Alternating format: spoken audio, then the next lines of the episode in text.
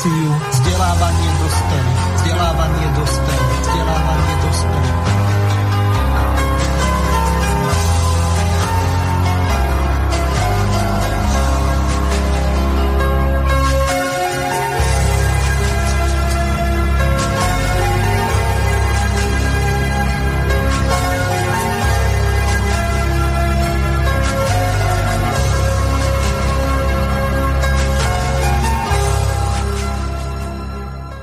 Vážené a milé poslucháčky a poslucháči, vítam vás pri ďalšom pokračovaní relácie.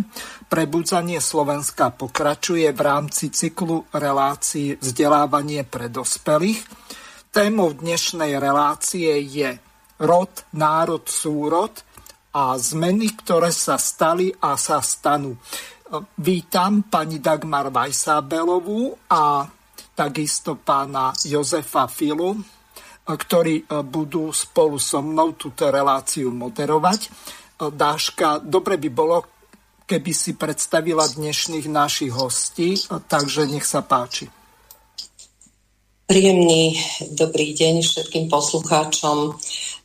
Ďakujem za slovo. Vítam srdečne v štúdiu nášho priateľa, kolegu pána Ladislava Vaňo. Vítam. Dobrý, dobrý deň.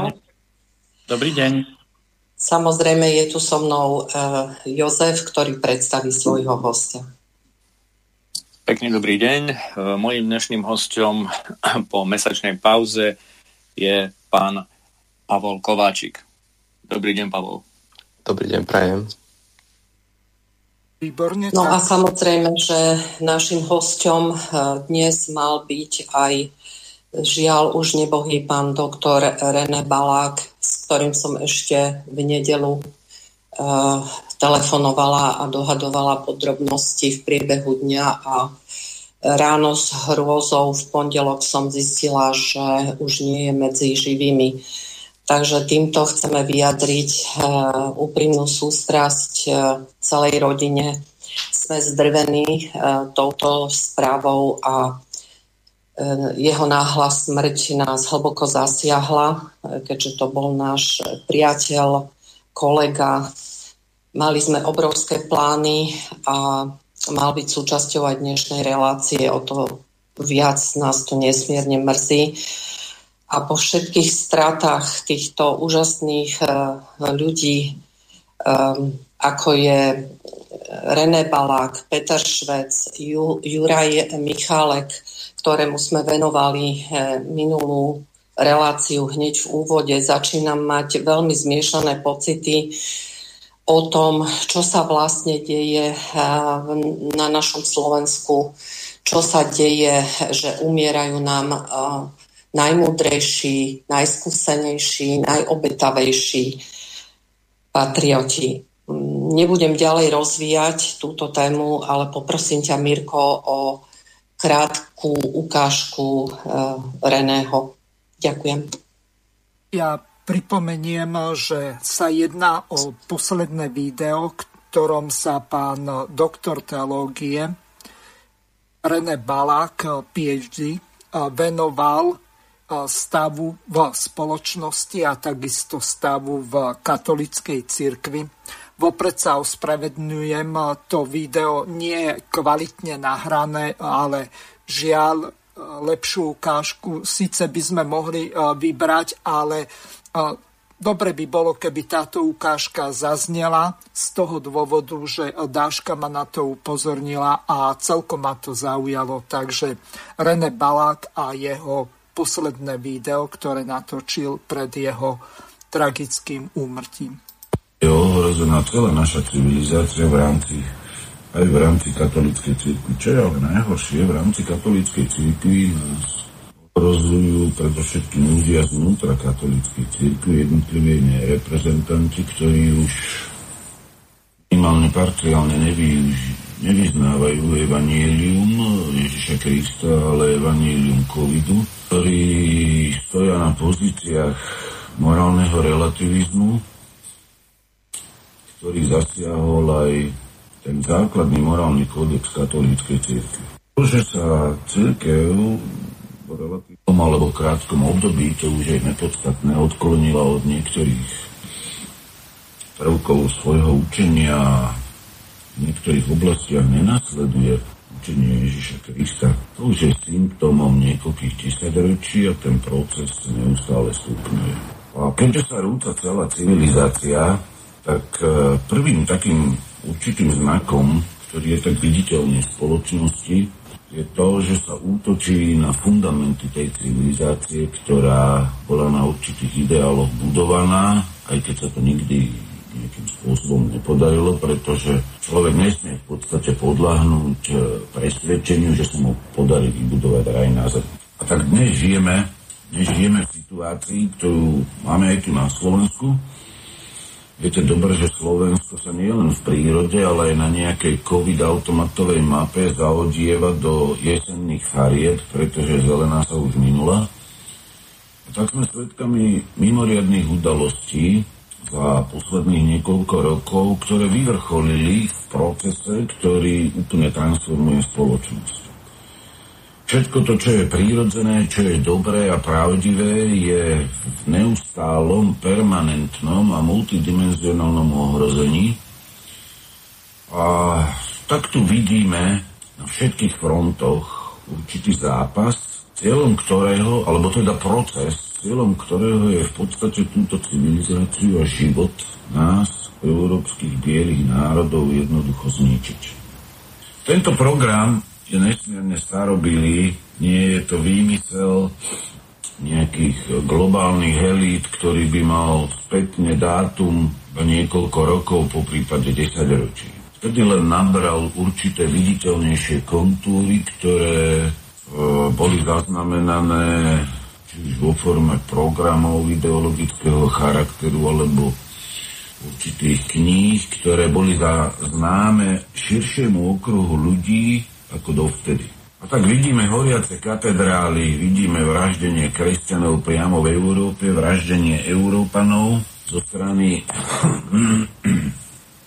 invázie tzv. migrantov alebo tzv. utečencov a to sú také určité symptómy našej historickej epochy. Vidíme absolútne doslova programové a systémové prelomenie základných ľudských práv a slobôd a vidíme aj to, že ako som to už mnohokrát povedal, pojmy ako ľudská prírodzenosť a ľudská dôstojnosť sa stali pojmami, ktoré sú dnešnému novému ideologickému javu, jazyku nepohodlné. A v podstate, keď sa človek postaví na obranu prírodzených a objektívnych hodnôt a antropologickej pravdy o človeku, tak je vyhlasovaný za xenofóba, extrémistu, rasistu a poznáte tie hodnotiace substantíva a adjektíva dnešného ideologického slovníka. Napriek tomu, že západný svet žil v určitej miere obrovského blahobytu, teda pri najmenšom jeho určité vrstvy, ukázalo sa presne to, čo sa ukázalo aj v minulosti v histórii.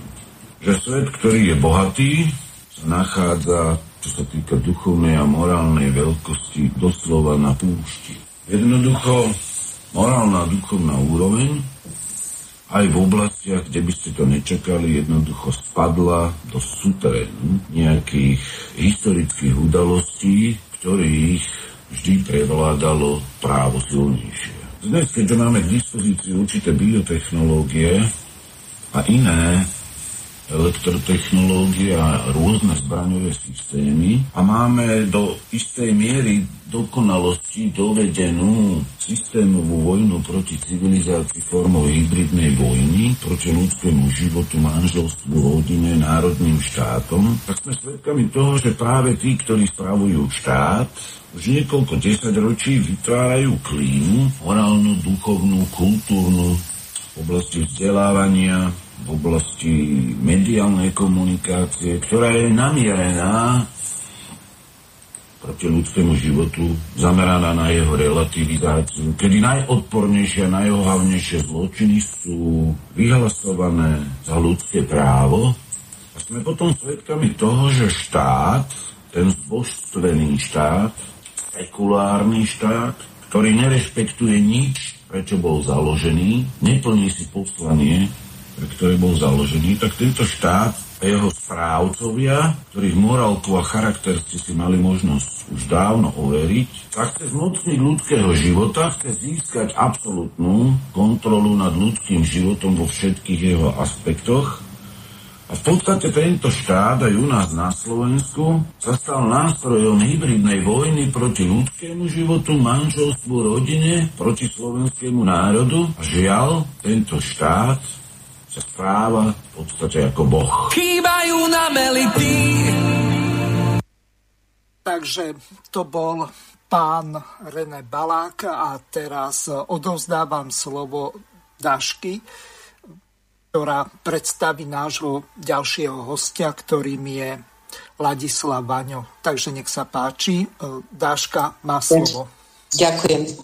Ja sa chvíľočku ešte vrátim e, k takému momentu, e, ktorý sa zrejme odohral pár hodín predtým, ako René pracoval na svojich informáciách pre svoj národ pre nás všetkých dostal prudkú, e, obrovskú bolesť do hlavy a údajne dostal infarkt. E, jeho myšlienky presahujú hranice e, nášho národa, nášho rodu a preto m, bude mať navždy čestné miesto medzi nami a jeho myšlienky budeme šíriť. Tak si prepožičiam ešte pár vied od neho, než sa dostaneme E, s Ladislavom k samotnej debate, pretože e, René nahral e, krátko pred jeho smrťou testament slovenskému národu. A tento testament je alarmujúcim volaním prebudeniu svedomia národa s cieľom záchrany pardon, pred programovanou genocídou Eh, alternatívne zdroje uvádzajú, že sa stal René obeť, sakrálnou obeťou. Eh, jeho eh, výnimočné video, jedno z posledných, nájdete na Gloria TV, kde si vypočujete veľmi vážne argumenty, ktoré nás vedú k hlbokému zamysleniu, čo sa mu vlastne stalo. Že prechádzame systémovým prelomením ľudských práv a slobôd a tí, ktorí to nahlas uvádzajú, sú xenofóbii a neviem čo všetko, e, že sa nachádzame, ako to René nazval, na morálnej púšti a duchovná úroveň sa úplne prepadla. My Stratili sme svoju pôdu pod nohami a žijeme v hybridnej spoločnosti a hybridnej vojne a bojujeme jeden proti druhému. Stali sa z nás nepriatelia a každý, ako René e, uviedol, slúži zlu proti národu, proti rodine a kolaboruje so satanom. Čiže tieto jeho slova sú naozaj mimoriadne silné a preto chcem um, diskutovať uh, so všetkými dnešnými hostiami na tieto vážne témy po pesničke a aby sme sa spoločne zamysleli nad týmto zlom, čo sa tu deje a aby sme sa vrátili k tomu, prečo sme sem prišli. My sme neprišli na zem budovať a rozširovať zlo, ale my sme prišli vybudovať raj na zemi doslova. A myslím, že jeden z mojich eh, prvých hostí, Lacko, o tom vie, lebo v takom raji žije a tiež sa pokúša ten raj na zemi vytvoriť. Takže sme svedkami ničenia nášho rodu, našich rodov, našich národov a poďme teda o tom diskutovať. Vítaj, eh, Ladislav. E, v tejto debate. My sme spolu diskutovali v minulom vysielaní, kedy sme tak načtli trošku život v rodoch a ako by si e, naši spoluobčania predstavovali návrat k žitiu v rodoch. Či je to vôbec možné a ako by to vyzeralo, Lacko? Uh, musím povedať, že ťažko sa na, navezuje na to, čo povedal pán Balák ťažko povedať niečo navyše. Ja by som možno urobil len takú stručnú re- retrospektívu, že e, my skôr narodení alebo po 50 povedzme, sme zažili izmus, kde sa tiež hovorilo, že rodina je základ štátu alebo základ spoločnosti.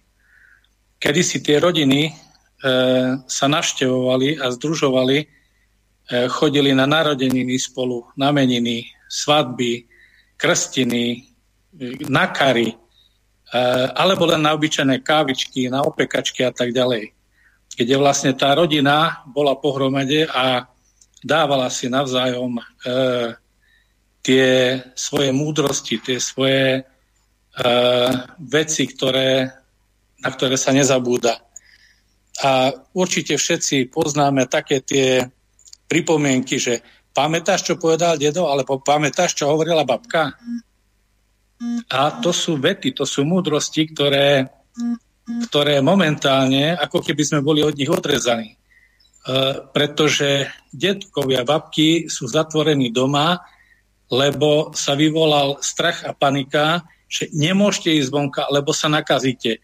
Deti nemôžu ísť ku vám, lebo ich nakazíte, lebo oni vás nakazia a tak ďalej.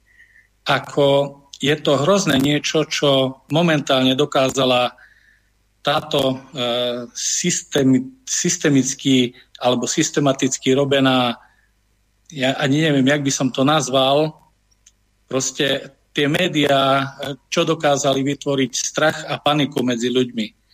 A mám taký dojem, že je to jediný účel, aby v ľuďoch, eh, alebo hlavne v mladých ľuďoch, v deťoch, potlačili tú múdrosť, to rozmýšľanie. Pretože dneska do školy nechodia, rodičia, keď ich majú denodene na krku, tak sú nervózni, starí rodičia im nevedia odozdať tú múdrosť tak ja neviem, kde to speje. Bojím sa, že len k tomu, aby proste tie deti boli negramotné, aby nepoznali múdrosť tých, tých našich predkov, tých našich rodín, rodičov, prarodičov, starých rodičov. Myslím, že máš pravdu a René sa nás pýtal doslova, chcete toto, drahí Slováci? Uh, deje sa tu pro, programový pád, kolaps civilizácie a ja s ním musím plne súhlasiť, pretože nám vládnu a my to dovolujeme tí najneschopnejší, tí, ktorí tomu zlu slúžia a nie tak, ako naši predkovia si volili naopak tých najmúdrejších, tých najskúsenejších, tých staršinov, Takže asi máme to, čo, sme, čo si zaslúžime a samozrejme, ale my odmietame v tomto žiť. E, ľudia, ktorí sú prebudení, ktorí si uvedomujú, čo sa tu reálne deje, e, musia robiť tie kroky. Chcem naviesť tú debatu na rod, národ a súrod, aby sme si spoločne uvedomili, čo to vlastne sú, aké kvality, ako ďaleko sme sa od nich vzdialili, e, čo všetko sme už zažili a mm, prežili brutálne ťažké chvíle a tie sa tu prehlbujú. Ako je možné, že sa to vôbec stalo? Tak som hľadala v rôznych e, starších zdrojoch e, i o nás, Slovákoch, Slovanoch, Eh, aký charakter vlastne máme, prečo sme toto všetko dopustili, prečo sme dovolili pošliapať základné naše ľudské práva, naše rodičovské práva a necháme sa neustále ďalej klamať. A vyšlo mi naozaj veľa zaujímavých informácií, s ktorými sa chcem s vami podeliť. Eh, kde sa píše, že keď vychádzame z úvahy, že teda Slováci eh, majú svojich potomkov eh, Slovanov, tú slovanskú krv a múdrosť v sebe, tak žili veľmi prosto, skromne, boli polnohospodári, ale boli aj bojovníci, píšu staré zdroje. A boli veľmi múdri a prefíkaní dokonca. E, svoje príbytky e, si stavali tak, že vždy mali dva východy pre prípadnú, prípadné nebezpečenstvo. Že vedeli nájsť úkrytý, kam si schovali e, potrebné veci, ktoré boli nutné uschovať do úkrytov, mm. ale nikdy neboli výbojní, útoční e, a viedli vojny iba obranné.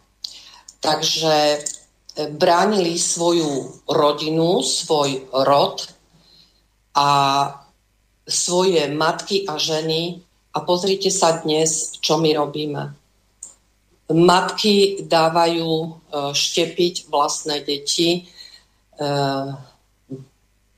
genocídnou vakcínou a ľudia sa vzdávajú svojej slobodnej vôle. Takže hľadajme v tých koreňoch e, ten náš charakter, tú pečať, ktorá nám bola vtlačená do toho genomu a hádam prídeme na to, prečo konáme dnes tak, ako konáme. E, staré zdroje uvádzajú, že Slovania boli aj prefíkaní, dokázali viesť aj úklady a vedeli e, ozbrojným spôsobom konať, keď boli napadnutí, ale ako som spomínala, nikdy neboli, neviedli nejaké výbojné vojny. V prvoráde a svete im bol teda ten ich rod, tá ich vlastná rodina. Dnes zažívame totálny rozkol základného článku rodiny a necháme siahať na naše potomstvo. Takže prúdko padli všetky tieto hodnoty, ktoré sme volakedy vyznávali a boli sme, ako sa písalo v zdrojoch, vierom, vierolomní, v zmluvách, e, boli, stáli sme si za svojimi názormi, e, aj keď, ako zdroje uvádzajú, boli sme vždy veľmi rozdielni v názoroch a veľmi dlho trvalo, kým sme sa zhodli e, na niečom spoločnom, ale starí Slovania to robili dovtedy, sa dohadovali a diskutovali na tých tzv. kopách kým sa nedohodli, kým sa absolútne všetci prítomní nezjednotili v názore. Takže nešli cestou e, tej väčšiny, ako sme neskôr prijali ten demokratický systém, že väčšina rozhodne o tom, čo sa bude diať a tá menšina potom trpí. Ale mm. rokovali dovtedy, e, kým neboli všetci spokojní. Takže Vráťme sa späť v čase, vráťme sa do svojich buniek, do svojich citov, pocitov, eh, do spojenia s najvyšším, pretože eh, otrhli sme sa od Boha, otrhli sme sa od prírody a strátili sme cestu.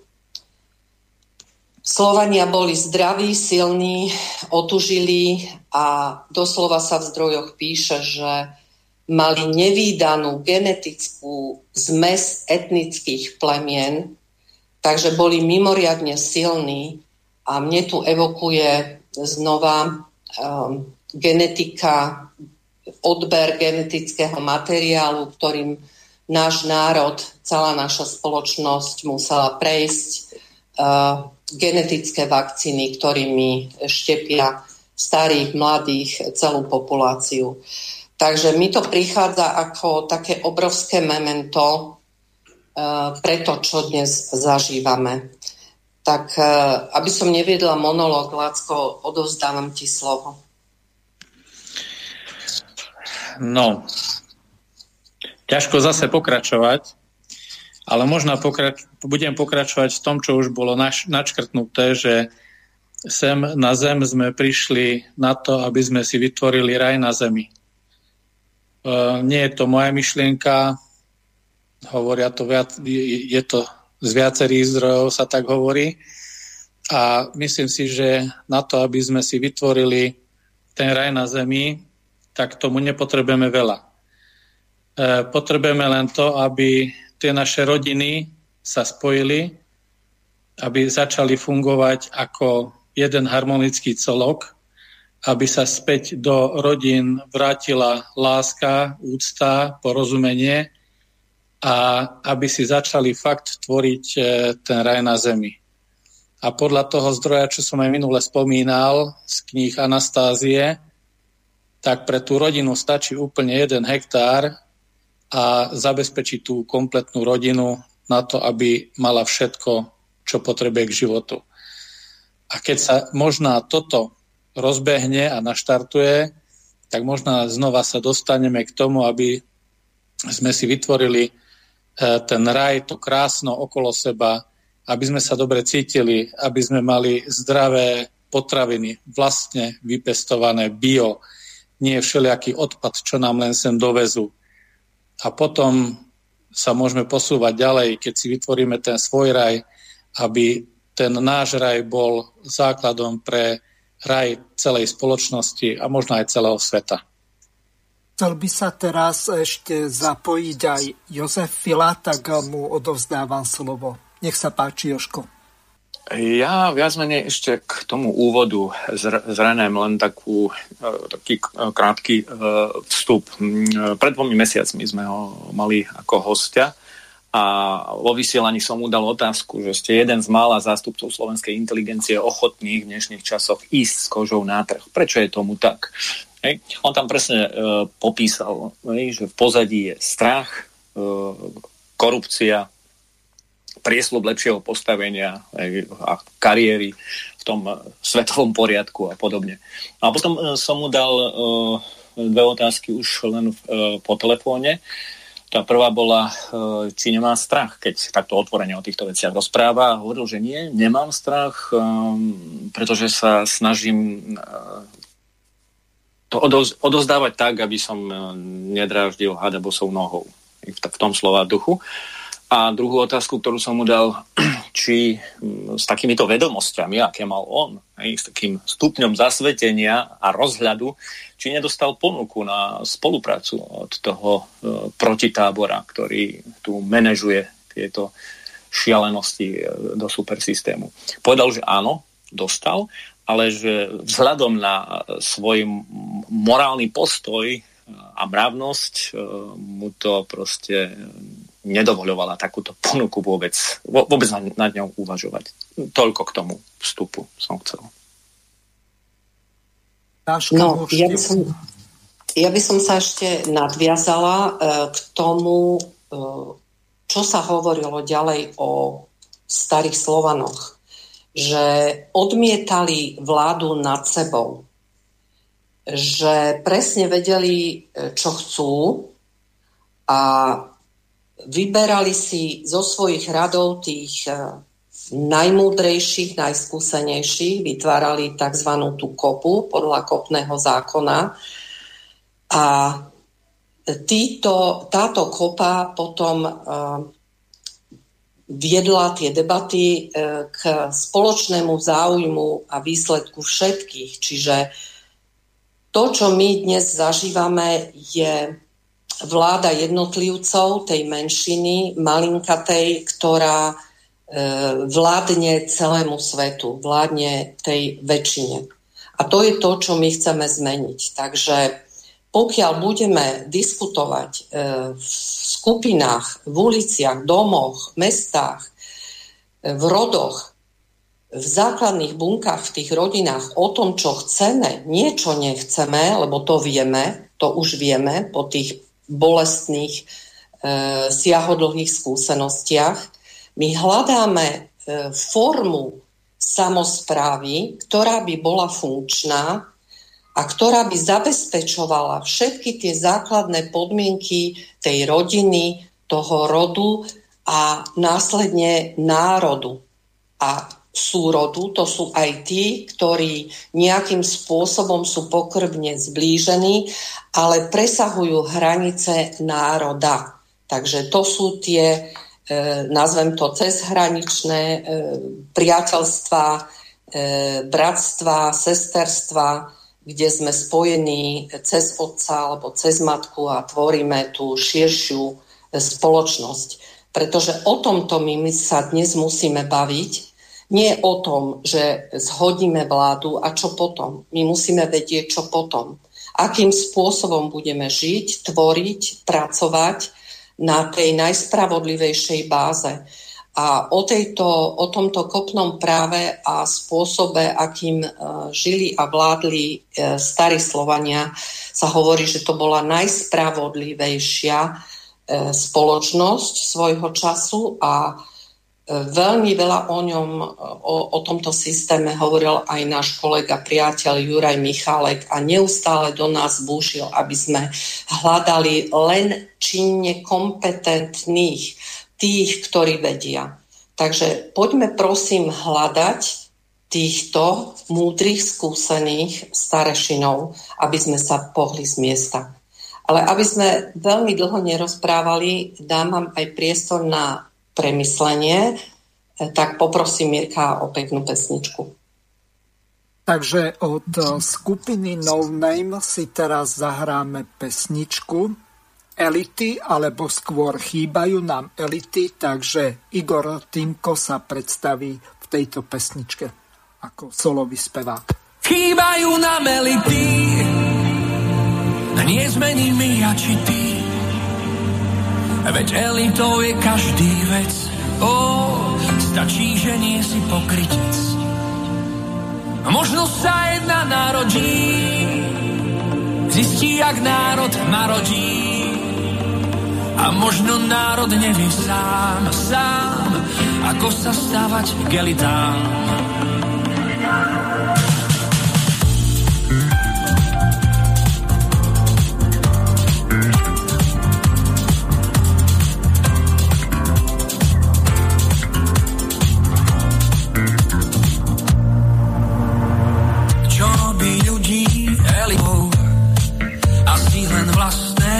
Poznanie kto chce žiť s pravdou ukrytou, ten musí skryť aj konanie.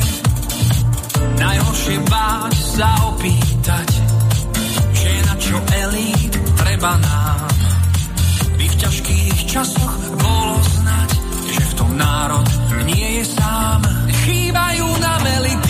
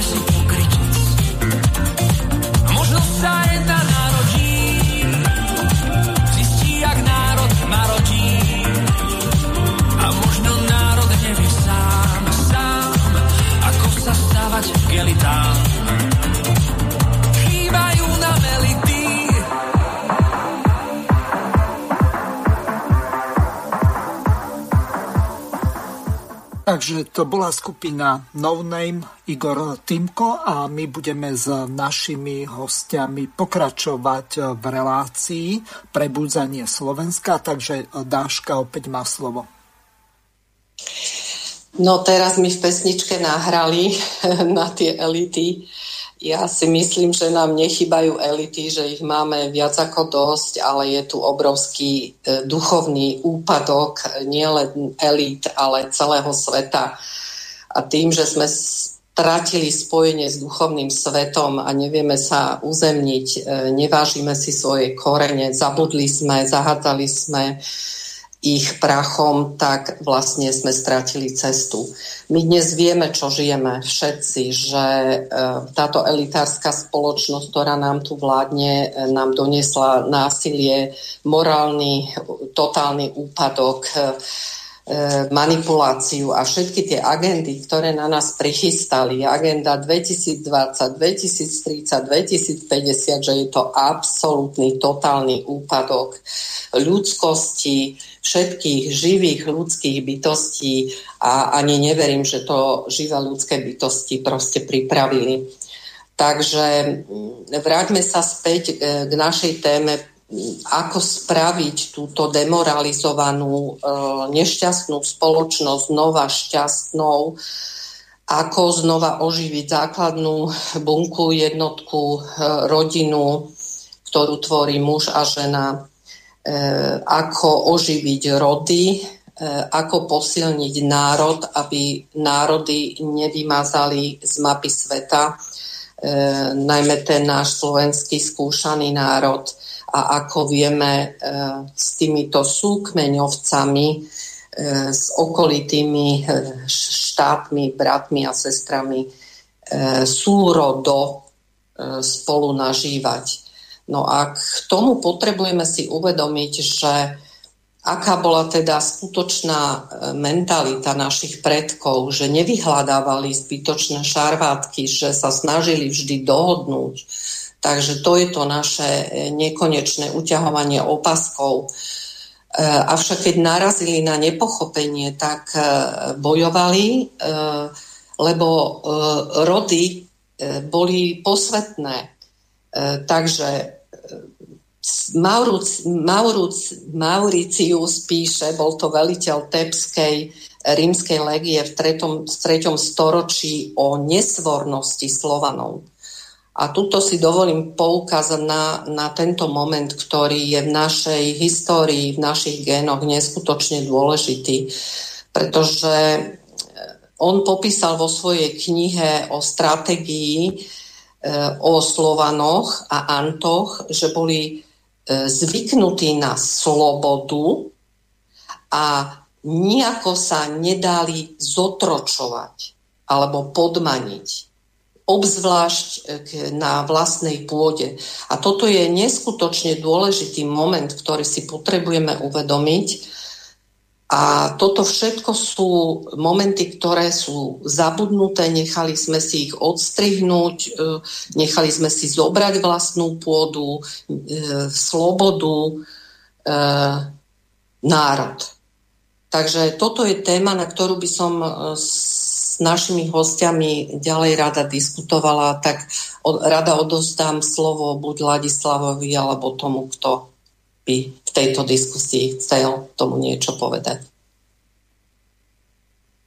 Ja by som, vieš, v krátkosti aj na toto zareagoval. Mm, momentálne teraz držím e, v ruke knihu Koupení novináři od Udo Ulfkota ako politici tajné služby a finančná elita Nemecka usmerňujú hromadné vzdelovacie prostriedky. Keď sa pozriete, kto bol Udo Ulfkot e, na Wikipédii, tak vám tam vybehne, že bol to novinár a konšpirátor.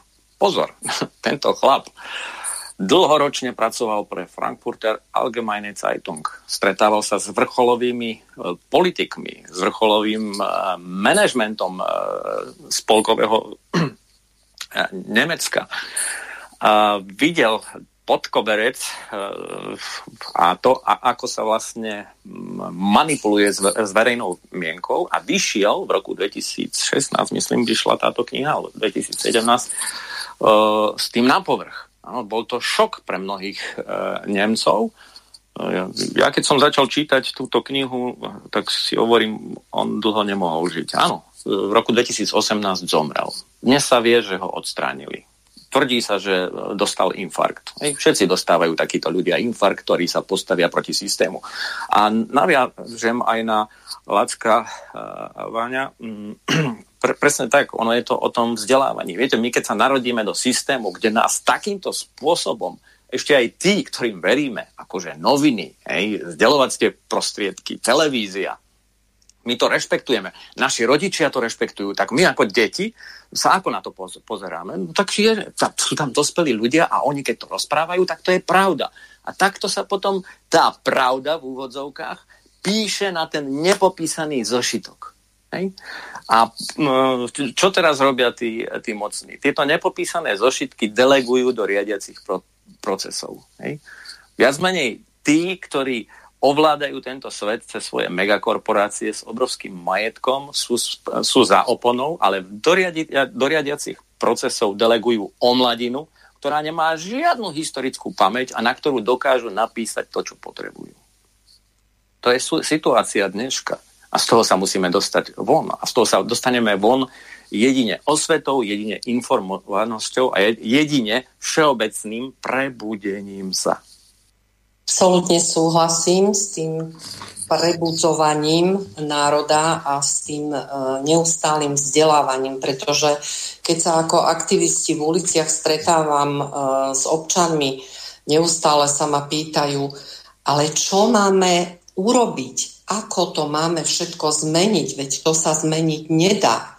A toto je to, e, ten nedostatok, zúfalý nedostatok informácií, tých skutočných, tých pravých, e, tá nadvláda médií, ktorá nasúva tie, tie plitké, zavádzajúce informácie a, a zahlcuje mysle ľudí, je nekonečná. Takže my potrebujeme naozaj pátrať po tom, čo bolo dobré, tej našej histórii, vyniesť to na svetlo a my kľudne môžeme si vytvoriť znova tie svoje samozprávy občín na tej báze, ako tí naši predkovia to mali. Áno, že, že mali tzv. volostnú správu a volostný súd, takže všetko fungovalo kolektívne a mali tie jednotlivé občiny takisto svojich poslancov, tzv. choda taja, a tí nemohli zradiť. Tí nemohli presadzovať osobné záujmy, ale tie spoločné, kolektívne, ako náhle by na to len pomysleli alebo vytvorili nejakú formu zrady, to nebolo vtedy absolútne možné. Takže kam sme sa my dostali, že u nás nefungujú súdy, e, žiadna neprávosť e, sa, sa s ňou nedá nejako už pracovať, takže je jasné, že ľudia sú nešťastní a majú pocit, že to nikam nevedie. Takže keď všetko zlyhalo, tak treba vytvoriť novú občinovú spoločnosť na týchto starých funkčných základoch.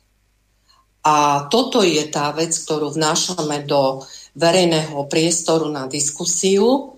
Tie občiny už pomaly vznikajú, ako mám vedomosť, ale obávam sa, že nie na tejto e, múdrosti našich predkov, ale zase, že je to e, len isté zavádzanie e, na odlženie, na e, zisky, ktoré si vytvoria zase len úzka skupina ľudí, e, ktorí tvoria novú pyramídu.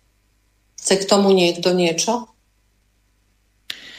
E, ja by som možno troška odľahčil. Jozef spomínal niečo o konšpiráciách. Tak e, tá väč, väč, väčšinou poznáte tú hádanku, že aký je rozdiel medzi konšpiráciou a pravdou. Predtým sa hovorilo, že dva roky, postupne sa to skracuje na dva mesiace, teraz je to už väčšinou len dva dní. A ľudia zabudli na to, že treba používať sedliacký rozum. Že fakt sa treba zamýšľať nad tým, čo hovorí pravá strana, čo hovorí ľavá strana. Kde je tá pravda? A zase troška na odľahčenie, zabudli sme niečo také, čo nám stále Lenin hovoril, že učiť sa, učiť sa, učiť sa. Učiť sa nielen z vlastných chýb, ale učiť sa z chýb iných ľudí pozerať, čo sa stalo, prečo. A fakt potom tí múdri ľudia, tí, ktorí sa naučia, poučia aby potom viedli tie skupiny ľudí, aby vytvárali tie kruhy a aby sme sa fakt mohli vzdelávať a dopracovať niečomu normálnemu, aby sme začali tvoriť, nielen boriť, likvidovať.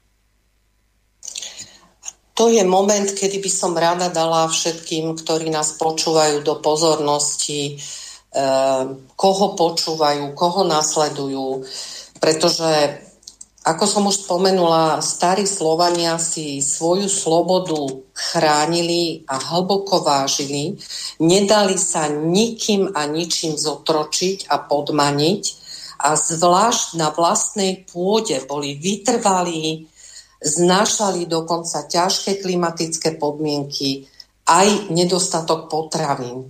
A toto zase mi evokuje tú súčasnú dobu, kedy nás strašia, že bude nedostatok potravín, že nám zastavia zdroje, že nebude teplo, svetlo a tak ďalej. E, keď, od, e, keď si odmyslíme, že ne, povieme tomu, že sú to konšpirácie a každý človek potrebuje teplo, jedlo a všetky základné životné podmienky, a niekto ho nastraší, že ich nebude mať, tak čo, ta, čo taký človek urobí? Ano? No, keď je v, to, v tej rodine, v tom rode ukotvený a vzájomne si pomáhajú, tak e, prežijú aj tie najťažšie časy. Ale keď sa jeden druhého podrážajú a nefunguje princíp zhody a dosiahnutia jednoty názoru všetkých, tak sme naozaj zase v slepej uličke tak e, vyzývam e, všetkých e, občanov Slovenskej republiky, aby prehodnotili svoje životy a chceli uvidieť tú svoju budúcnosť, pretože ona existuje, ona je. My už dnes žijeme úplne iné veci, ako sme žili včera. Takže nedajme sa zavádzať, nedajme sa zviesť a diskutujme spolu. To isté robia naši priatelia v Čechách, aj v okolitých štátoch. My vidíme, že svet sa búri e, proti tejto nemorálnej totalite a protipraviu. Takže sme dospeli tu na to, aby sme nastolili túto kopu tých starších a múdrejších. Dala by som teraz zase slovo niekomu v rámci diskusie. No, teraz by som sa rád e, zapojil aj ja. E, mám tu nejaké také e, dve aktuality. Prvá je, že pánovi doktorovi Bukovskému zrušili YouTube kanál. Z hodovokolností dnes bola okolo toho diskusia to znamená, že liberáli, ktorí presadzujú slobodu, najmä e, slobodu pohybu, slova, e, tlače a ďalšie tie základné atribúty, tak e, oni prostredníctvom tých svojich korporácií, ako vie, čo ja viem napríklad YouTube, tak, alebo Google, tak oni rušia. Tak kde sme sa to vlastne dostali? A druhá taká zásadná informácia je tá, že Ruská federácia, ktorá po tzv. alebo po tzv. anexii Krymu, tak sa zmieta v sankciách zo strany nielen Spojených štátov, ale aj Európskej únie, tak Európska únia paradoxne vyzvala Rusko, aby dodávali viac plynu do Európy, pretože rapidne rastie cena. Takže nevidíte v tomto nejaké také pokritectvo, že na jednej strane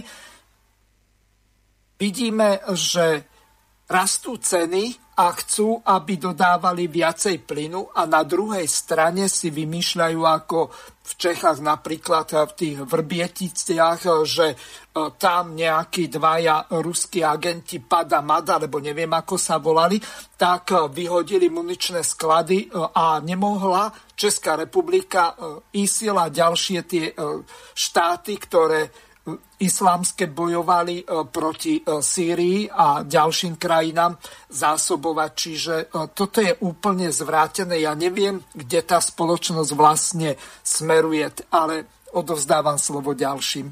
môžete sa zapojiť aj alebo reagovať na to, že ako je to vlastne, že rušia sa YouTube kanály.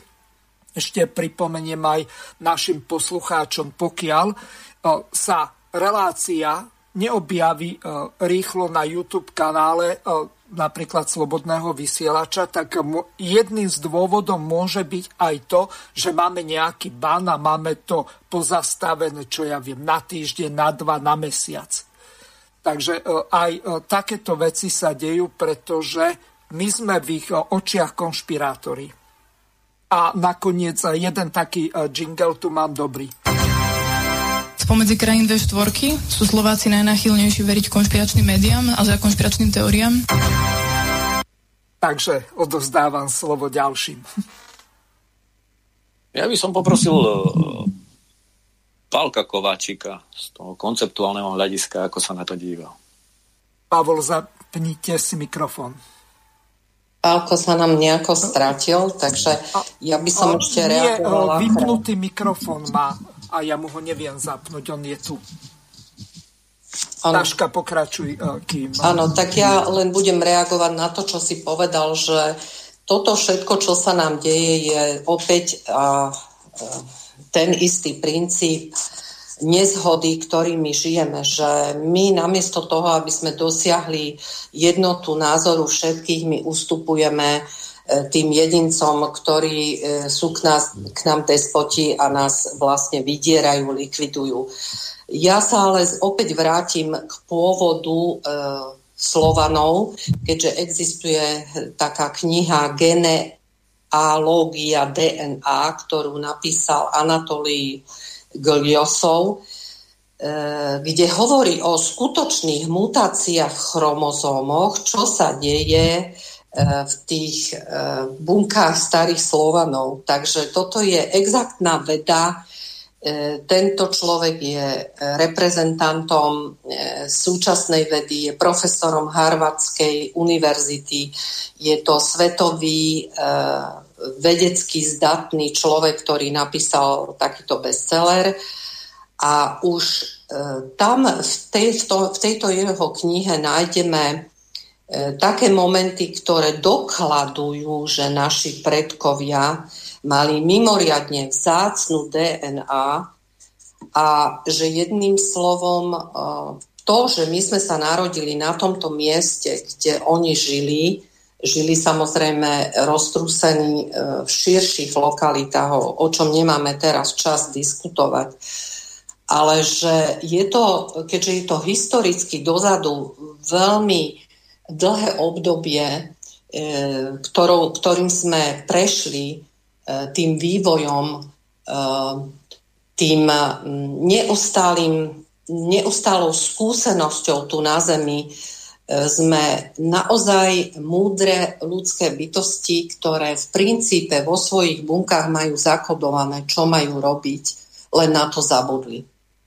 Takže my si potrebujeme spomenúť, to znamená, nemôžeme sedieť pri e, každý boží deň pri RTVS vysielaní a nechať sa ourovať e, správami z internetu, ale potrebujeme cez samých seba sa spojiť e, s tým nekonečnom, s tým Bohom jednotou, nazvite si to akokoľvek, vzdelávajme sa, e, prepojme sa s múdrosťou našich predkov a budeme presne vedieť, čo máme robiť.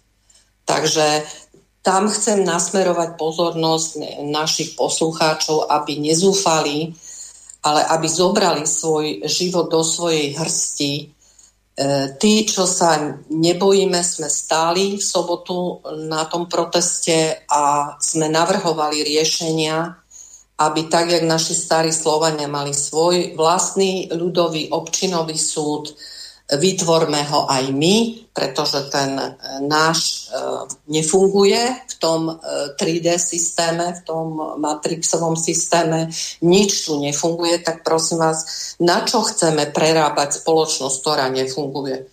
Vybudujme novú, spravodlivú spoločnosť, ktorá funguje na týchto princípoch našich predkov, ktoré sa udržali 10 tisíce rokov. A chce k tomu niečo niekto? Palkovi, Kova, Palkovi Kováčikovi už e, ide mikrofón aj e, zvuk naspäť do sluchatiek, tak nech sa páči, Palko, môže sa zapojiť. Áno, ďakujem. No, dá sa povedať, že môžem súhlasiť s tým, čo tu bolo povedané doteraz, ale na druhú stranu som aj trochu skeptický voči tomu, či bude iba toto stačiť aby som to trošku rozviedol. Ide o to, že e,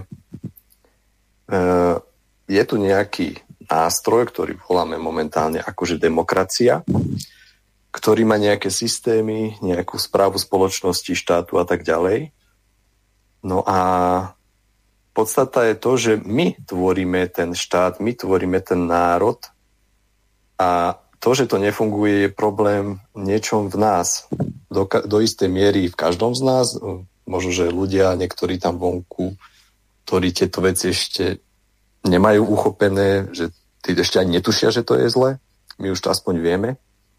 Ale čo tým chcem spovedať je to, že my môžeme zmeniť nástroj a ja súhlasím s tým, že napríklad ten to kopné právo by mohlo byť lepšie, funkčnejšie, čo sa týka nástroja, ale stále uvedome si to, že je to len nástroj, ktorý zase budeme tvoriť len my ľudia, ako sme tu. A my tvoríme aj teraz, veď tento nástroj, ktorý má, voláme, že demokracia. Čiže to, čo tým chcem povedať, je, že a, musíme si vytvoriť aj nejakú kultúru metodologického spracovania informácií a poznávania. A jedno, či som teraz Slován, alebo som není Slován, ale musí to byť taká kultúra poznávania, ktorá nám práve dokáže odlišiť aj tú pravdu od lži alebo od nejakých podstatných vecí od tých nepodstatných. Lebo aj na tej kope, keď tí ľudia budú mať možnosť byť na tej kope a stretávať sa a voliť si tých najschopnejších, tak ako oni podľa čoho budú vedieť, že toto je to správne riešenie a nie iné. Čiže ja by som tu teraz, buď môžem hneď teraz, alebo v tej druhej polovici časti mám pripravené také určité metodologické konceptuálne pravidlá, ktorými sa my snažíme riadiť s kolegami, keď e, sa pristupujeme k nejakému problému alebo k nejakej výzve alebo nejakému riešeniu. Len je to troška nadlhšie, tak e, neviem, či už budeme otvárať túto tému, ale je to určite zaujímavé a chcel by som to tu predostrieť. Ja len krátko odpoviem, že na báze činnej kompetencie by sa to robilo a to je zase téma, ktorú sme spracovávali vo viacerých vysielaniach eh, s nebohým eh, Jurajom Michalekom. Ale eh, ak uznáš za vhodné, Mirko, že predelíme pesničkou, aby sme si tak trošku oddychli a potom môžeme do tej druhej časti vhúpnúť s pánom Kovačikom. Ja by som ešte k tomu uh, taký malý uh, skok. Ono to v podstate za, za čias uh, Slovanov uh, všetko fungovalo, áno. Či to kopné právo, ten občinový systém, voľba starešinov a podobne. Uh, tí, ktorí chceli ovládnuť tento svet, si plne uvedomovali, že do takto riadených regiónov nemajú vstup. Potrebovali tento systém narušiť. A my sme, bohužiaľ, alebo naši predkovia, dovolili narušiť náš kontrolný systém, našu koncepciu sociálnej bezpečnosti a nechali nám aplikovať túto nadnárodnú koncepciu, cez ktorú vlastne teraz delegujú cez parlamentnú demokraciu všetky tieto nástroje, figurky, ktoré kontrolujú. Hej, to krásne René Balák nazval, že to, to, to nie sú politici, to sú figurky, ja im hovorím sluhovia. Takže, no a, a presne, áno. Jozef, že presne o toto ide, že keby to bolo všetko také funkčné a perfektné, tak proste uh, by nás nemohli zo západu proste prevalcovať ideologicky. A na toto ja práve narážam, že musíme si zobrať všetko dobré, čo v minulosti fungovalo, ale poučiť sa aj z tých chýb ktoré tam ano, ako je možné, byť. že vôbec dokázali prekryť uh, starú koncepciu tou svojou koncepciou, alebo slovanskú ano, koncepciu tak. tou ich uh, nadnárodnou, alebo ten ich nový svetový neporiadok, ja na tomu vravím, NVO a tak ďalej. Dobre, tak to, to, to, do tohto by sme sa mohli uh, pustiť po tej pesničke. Dobre, takže od skupiny Hurikán zahráme modlitbu za Slovensko tu určite budeme potrebovať nielen modlitbu, ale aj tú nádej a lásku, aby sa vrátila medzi ľudí.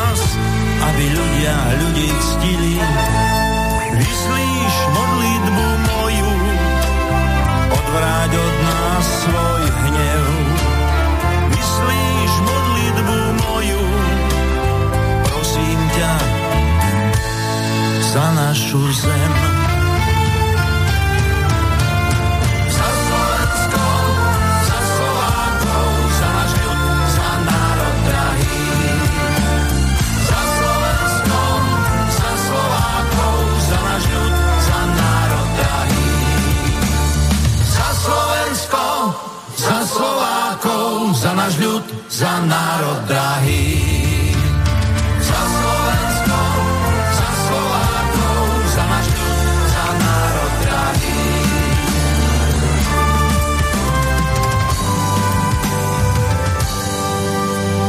Myslíš modlitbu moju, odvráť od nás svoj hej.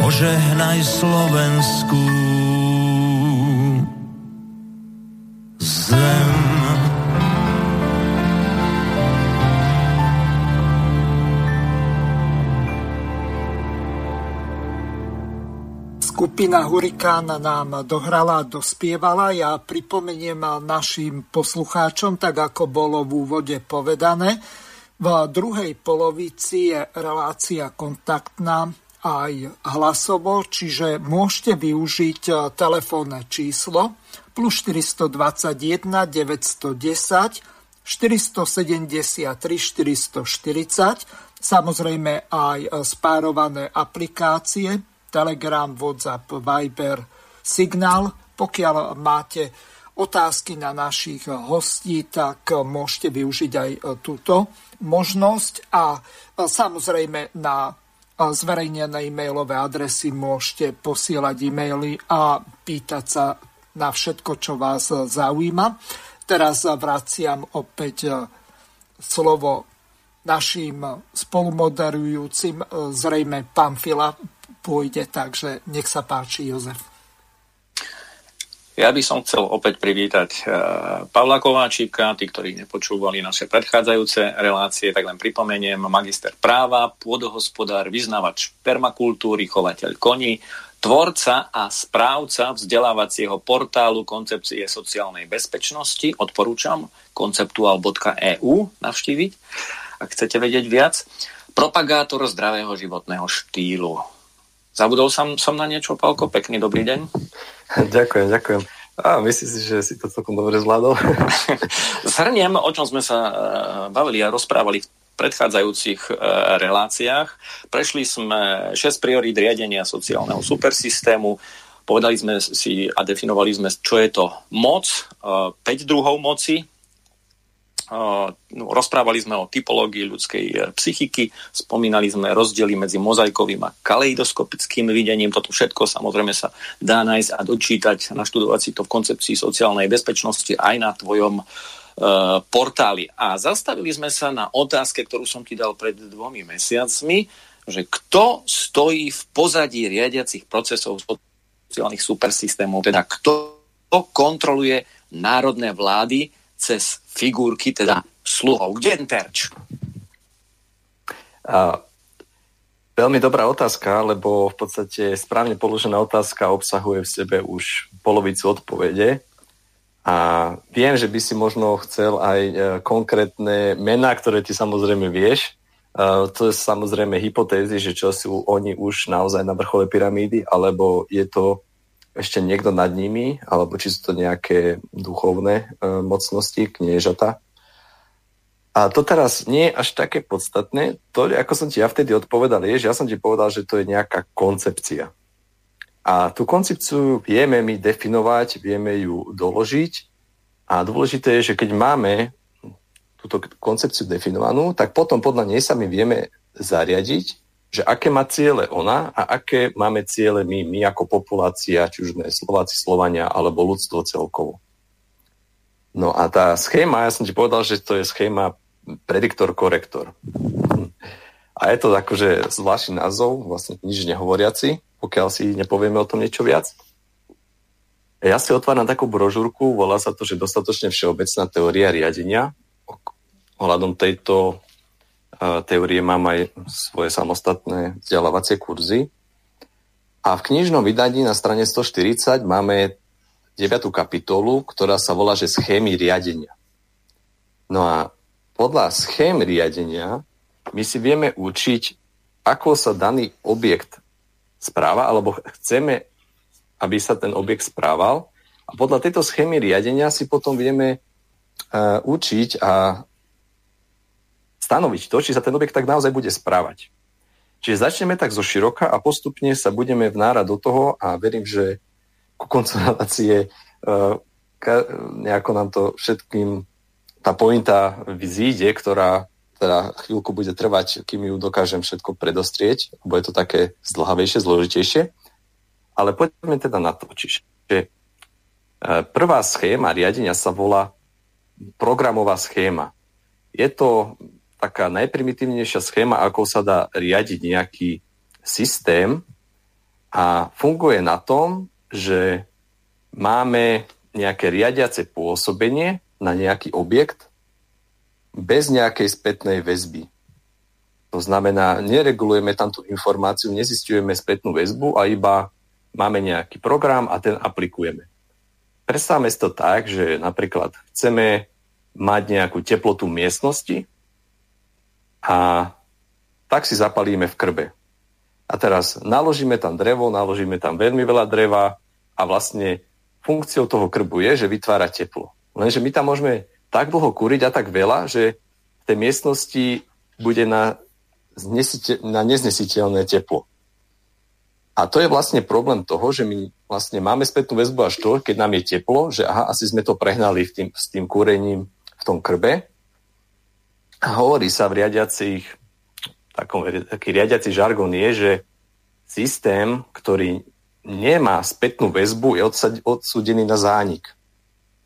A všimnite si, že práve títo naši vládni lokaji, ktorí sa tam nejakým spôsobom našej nevedomosťou dostali, oni absolútne neberú spätnú väzbu národa, uh, vôbec na ňu neberú ohľad. Čiže oni sú odsúdení, táto riadiaca schéma, oni sú odsúdení na zánik. A druhou vecou už iba je, že či to my potom zvládneme a za akými strátami to budeme dávať dokopy, to, čo tu oni narobia. Čiže z hľadiska teórie riadenia tento systém je odsudený na tento riadiaca garnitúra, ktorá tu je odsudená na, na krach. Ale Čiže toto je tá programová schéma. Lenže vieme, že teda nie je to úplne efektívne iba takto bez spätnej väzby niečo robiť. A z toho dôvodu je tzv. schéma programovo adaptívna. Adaptívna znamená, že sa prispôsobujeme tým spätným väzbám. Čiže my máme nejaký cieľ na ten objekt, na ktorý pôsobíme a podľa spätných väzieb, ako sa ten objekt správa, my vieme sa podľa toho prispôsobovať našu taktiku nášho riadenia. Zase to môžeme dať na úplne jednoduchý príklad na teplotu miestnosti. To znamená, e, nemáme krp, ale máme napríklad kotol, ktorý má termostat.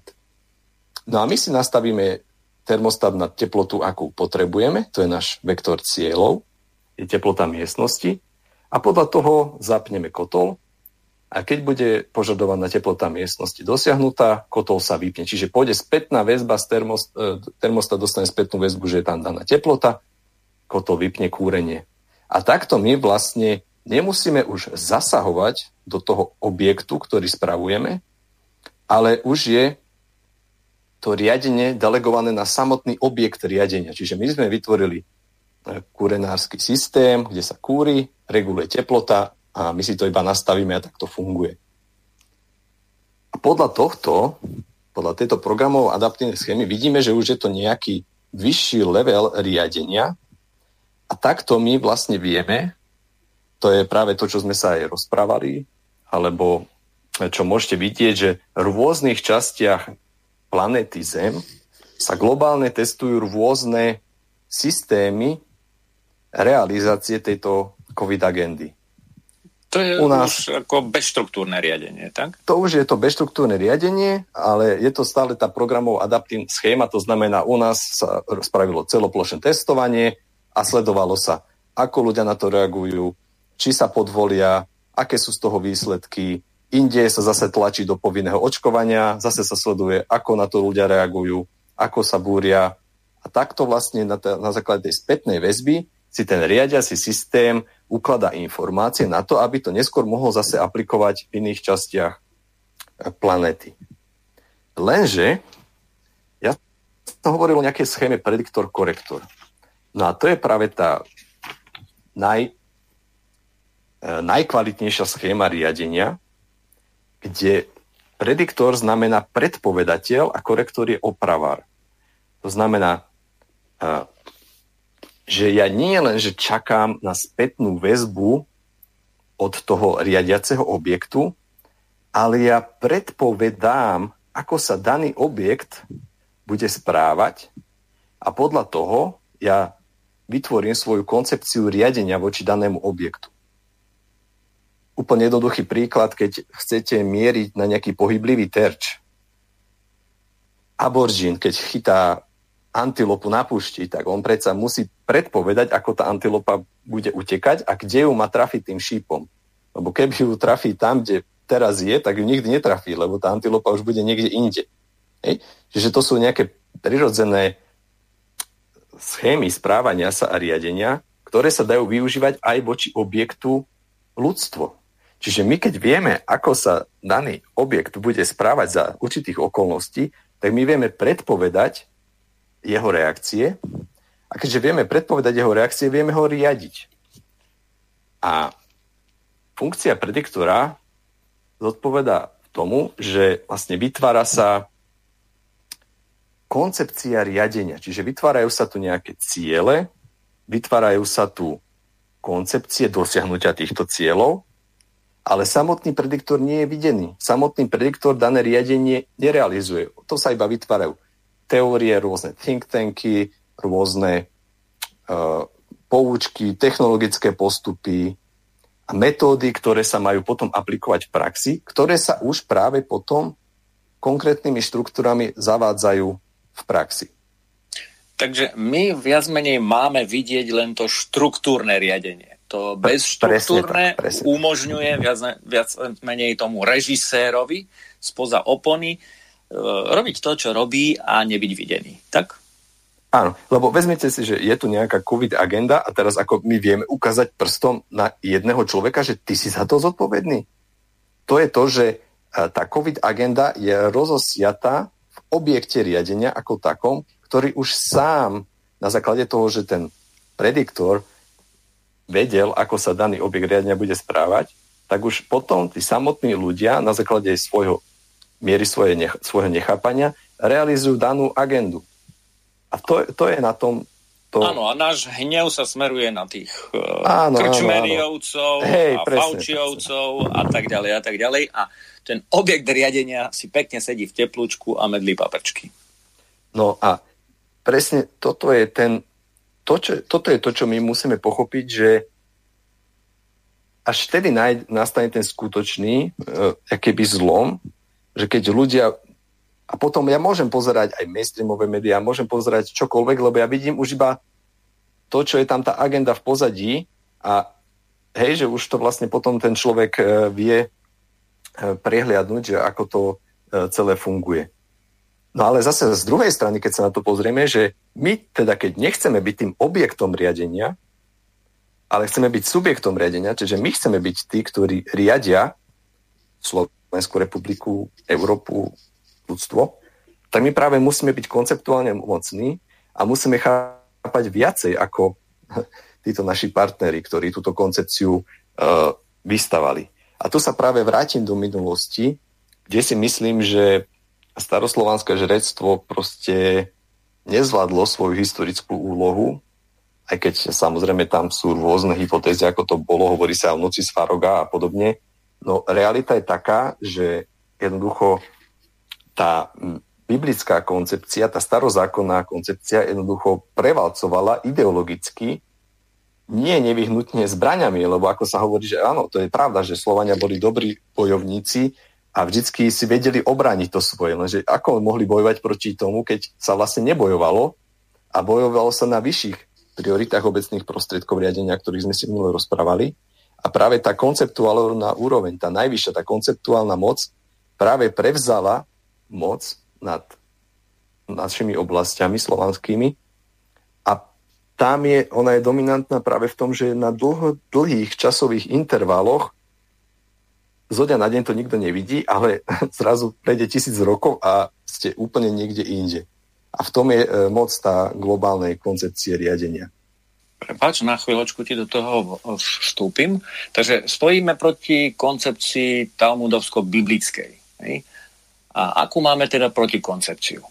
Napríklad v hre šachy musíme najprv tie šachy vedieť hrať. Keď E, keď e, chcem partnerovi odpovedať na jeho ťah. A pozor, ten partner vie hrať šach, ja neviem hrať šach a ešte má aj výhodu prvého, prvého ťahu. Hej? V šachu biele figurky. A presne toto je asi podľa všetkého ich momentálne postavenie. Oni majú, hrajú bielými figurkami, majú výhodu prvého ťahu a my vždy len dobiehame. My len odstraňujeme dôsledky. No áno, to... presne o tom to je, že kto vidí viacej ťahov dopredu a kto vlastne naposledy vyťahne to ESO, vlastne, že ako to nakoniec skončí.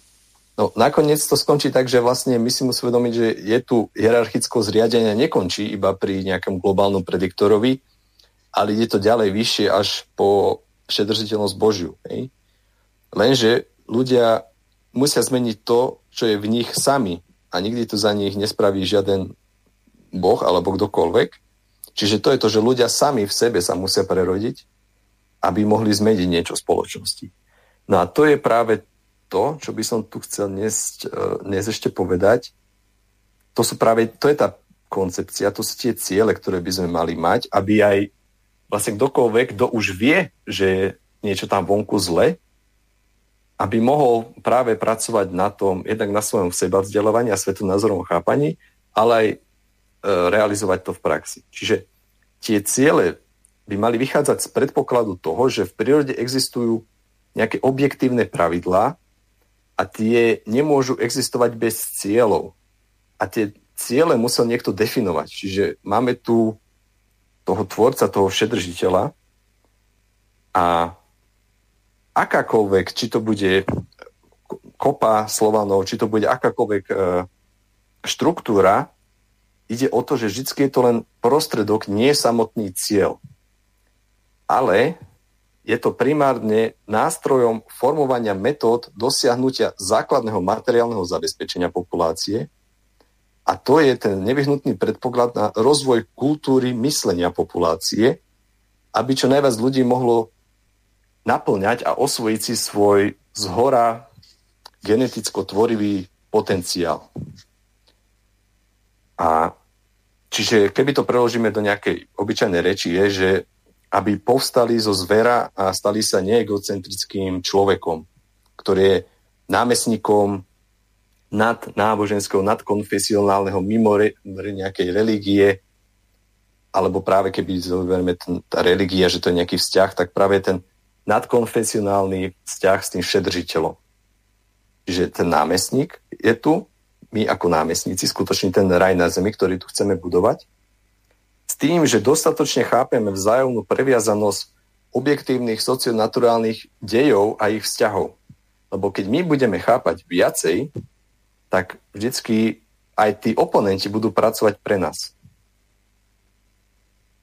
Zhrom, po tretie je to zhromažďovať a metodologicky popisovať technológie myslenia, to znamená hodnotenie, tvorenie, riadenie ľubovoľných dejov, či už v prírode alebo v spoločnosti. A potom vlastne tieto metódy testovať ich funkčnosť a bezpečnosť v celej populácii a až následne, až ten ďalší bod je, že sa formuje funkčný súborný intelekt. Súborný intelekt znamená, že my máme všetci zladené tieto ciele, o ktorých sme si rozprávali. Lebo niektoré spoločenské zmeny dosiahneme až vtedy, keď nás bude kritický počet, kritické množstvo. To znamená, že sa posunie ten sociologický prach Nejaký... Vieme aj povedať, kto, kde sa to pohybuje, to kritické množstvo? Tak a... niektorí hovoria 5%, niektorí hovoria 10%, ale vtedy sa to už naozaj začne lámať. Ale my si môžeme povedať, že áno, je 10% ľudí vie, že to je zlé, lenže to je jasné, že aj, aj viac percent ľudí vie, že to je zlé, lenže to nestačí. Tí ľudia všetci musia mať akéby kolektívne musia byť na rovnakej rezonancii ako ladičky a dostatočne robustne a dostatočne dlho a dostatočne ďaleko keby dorezonovať. A až vtedy sa vlastne preklopí ten sociologický prach, že zrazu to bude možné, čo ešte teraz nie je možné. Marko, spýtam no po... sa ano? na jednu veľmi dôležitú vec. Keď eh, sa rozprávame o tom kritickom množstve, tak eh, tí ľudia, tých 10% musí byť v uliciach, to nemyslím eh, niekde v Bratislave na jednom mieste, ale pokiaľ 10% sa vyjadri vo voľbách, tak oni de facto nezmenia vôbec nič. Pretože na to, aby vyhrali voľby, tak z pravidla je potrebných nejakých 25-30%. Napríklad teraz mal Igor Matovič 25%. Samozrejme, tých 40% ľudí nechodí k voľbám. Takže skúsme si zadefinovať, aká veľká je tá kritická masa a na druhej strane, ako má byť aktívna a kde má byť aktívna. Jasné. No ide o to, že tých 10% je to, že už to reálne začne byť počuté a vnímané aj tým mainstreamom, aj tými, ktorí ešte netušia, aj tými, ktorí spia, aj tí, ktorí proste uh, to chcú poprieť a tak ďalej. Čiže vtedy sa to už začne hýbať, že sa na to bude musieť brať ohľad. Či už a aj kľudne aj tá strana, ktorá vyhrá, nech je to akákoľvek, aj keď to nebude ešte konceptuálne nejaká sformovaná strana vedomých ľudí, tak už bude to taká štatisticky významná informácia cirkulovať v supersystéme Slovenská republika, že jednoducho už sa zmení proste ovzdušie spoločnosti a a zrazu niečo, čo bolo predtým brané ako nezmysel, konšpirácia, hoax alebo niečo, na čo sa nebral ohľad, zrazu na to bude musieť byť braný ohľad. Čiže e, takto je myslené tých 10%. Nie, že by to už samozrejme tu bola rajská zahra, toto v žiadnom prípade to nám ešte bude trvať. Uh, myslel som si, že to bude rýchlo, ale už si myslím, že to bude viac tisícky rokov. No, taký pohľad na to som uh, sa si, si dočítal v knihe uh, Mŕtvá voda, kde sa píše, že mnoho udalostí nám je nezrozumiteľných nie preto, že náš rozum ich nechápe, ale preto, že ich podstata nezapadá do okruhu nám známych pojmov. Takže keď sa viac menej e, to prebudzanie začne rozširovať, ako vravíš, že prestaneme vnímať to, e, to, ten mainstream, ktorý vlastne manipuluje a programuje našu myseľ od malička, hej, od narodenia, tak e, tam e, by, mohol byť, tam by mohla byť tá iskierka nádeje na zmenu, veľkú zmenu. Áno, ja by som to poťahol ešte vyššie, e, čo sa týka toho, že náš intelekt nie je slabý, ale jednoducho niektoré veci nezapadajú do okruhu našich pojmov. No vezmeme si tak, že niečo ako globálna konceptuálna moc, o takém niečom sa vôbec nehovorí ani v politológii, ani v práve, ani v ekonomike, ani v medzinárodných vzťahoch také niečo neexistuje. Existuje akože vnútorná politika, čiže štát, čo realizuje voči ľuďom, existuje medzinárodná politika, čo realizujú štáty medzi sebou a týmto akože končí. A tým pádom niečo také ako COVID agenda, nejaká riadená agenda, ktorá sa realizuje voči celému ľudstvu na performatovanie sveta, pokiaľ človek nemá vedomosť o globálnej konceptuálnej moci, jednoducho nemá šancu, ako vidieť túto agendu. Respektíve vidí len nejaké jej uh, hej, prejavy a potom to vlastne ľudia označujú za konšpirácia a tak ďalej. Lenže keď si vezmeme, že napríklad, že globálny historický proces je riadený proces, minimálne niekoľko tisíc ročí, tak zrazu zistíme, že je realizovaná nejaká globálna politika voči celému ľudstvu. No a tým pádom e, nám tá, táto momentálne prebiehajúca COVID agenda dáva úplne iný zmysel. Čiže to je napríklad to, že e, jeden pojem, ktorý keď si osvojíme, zrazu sa dokážeme vidieť také procesy, ktoré predtým boli skryté, aj, pre, aj napriek tomu, že existovali. A to je to dôležité pri osvojovaní si nových znalostí. Áno, pre mnohých z nás politika kon- a riadiace procesy končili postom prezidenta, aj, u nás P rezidenta alebo premiéra a podobne. Aj, a tam to vlastne ešte len všetko začína. Tam to ešte len začína byť to orechové. Áno, presne tak. Ja by som sa teraz ešte posunul ďalej, že ako by teda mohli tie slovanské kopie alebo aj kdokoľvek, akákoľvek iná inštitúcia pracovať, lebo ako, sa, ako aj bolo správne povedané, že oni spolu rokovali, až kým sa nedohodli. Ale to niekedy môže byť veľmi úsmevné, keď niektorí spolu rokujú a kým sa dohodnú, no chcel by som to vidieť niekedy. A myslím si, že ten problém je v stereotypoch nášho vnímania, čo máme vlastne, ako si ty hovoril o tom čistom papieri, na ktorý sa to píše, tak sú to určité stereotypy vnímania a chápania a kultúry komunikácie, ktoré nám jednoducho niekedy zabraňujú prísť k riešeniu. Lebo ako to pani Dagmar správne hovorila, že boli Ruslovania kritizovaní, že sú nejednotní. Ja som si nedávno čítal Ludovita Štúra, kde to takisto kritizuje, že Slovania sú ne, nejednotní a že zanikajú. Vezmeme si, kde sú lužickí Srby napríklad, nej? a tak ďalej. A len krátko vstúpim. DAO je spoločenstvo ľudí, ktorí žijú podľa tradícií a preberajú názory autorít. Historická pamäť DAVu sa e, obmedzuje len na prítomný okamih plus, plus minus dva týždne. Hej, presne tak. Čiže e, a to je ďalšia vec vlastne tej globálnej konceptuálnej moci, ktorá sa realizuje dlhé časové intervaly, tak DAO si to jednoducho nevšimne, lebo keď má pamäť proste, jak Piakin povedal, že jak akváriová rybička, tak proste, čo, keď si ľudia nepamätajú, čo bolo povedané pred týždňom, pred mesiacom, tak jednoducho nemajú šancu vidieť tieto procesy. A to je zase osvojenie si znalostí. No ale keď sa vrátim k tomu, že vlastne aká by mala byť tá kultúra tej komunikácie, toho dialogu, keď naozaj, že chceme a hľadať tie riešenia. No a tie pravidla komunikácie sú rozpísané v jednotlivých bodoch potom sú ešte aj také objemnejšie, ich tuto tak v rýchlosti spomeniem. Čiže prvé je to, že základný spôsob komunikácia riešenia potenciálnych problémov v akejkoľvek činnosti, tak ideálny spôsob je tzv. tandemný režim hľadania riešenia. To znamená, v tandeme hľadáme súvislosti v odlišnostiach. To znamená, neriešime boj protikladov, že vlastne kto je v čom, ako v čom nemá pravdu, ako sme my systémovo stereotypne učení proste od malička, že v čom sa kto jak rozlišuje, odlišuje. To je tiež dobrý akože prostriedok, ale musí sa aj tento druhý typ kultúry myslenia udržovať. Čiže zvládanie v súvislosti v odlišnostiach. Ja napríklad aj dneska som si pozeral proste Gretku Thunberg, hej, proste, čo je úplne proste no chuďatko. Ale aj tam ja sa snažím hľadať to, že dobre, že aspoň mladých ľudí upovedomuje o ekológii. Aj keď je to celé ostatné zbytok agenda. Hej? Že aj tam sa snažím hľadať nejakú proste súvislosť, čo s ňou mám spoločnú, že vlastne tiež mám rád životné prostredie a tak ďalej. Čiže aj na takýchto niekedy až extrémoch sa to dá. A čiže poďme k tej komunikácii. Čiže dobre postavená otázka sa rovná polovica odpovede. Čiže zlá otázka, zlá odpoveď. Čiže prvá vec je vôbec, aké, aké otázky si dávame a potom podľa toho môžeme hľadať odpovede. Potom je samotný návrh riešenia.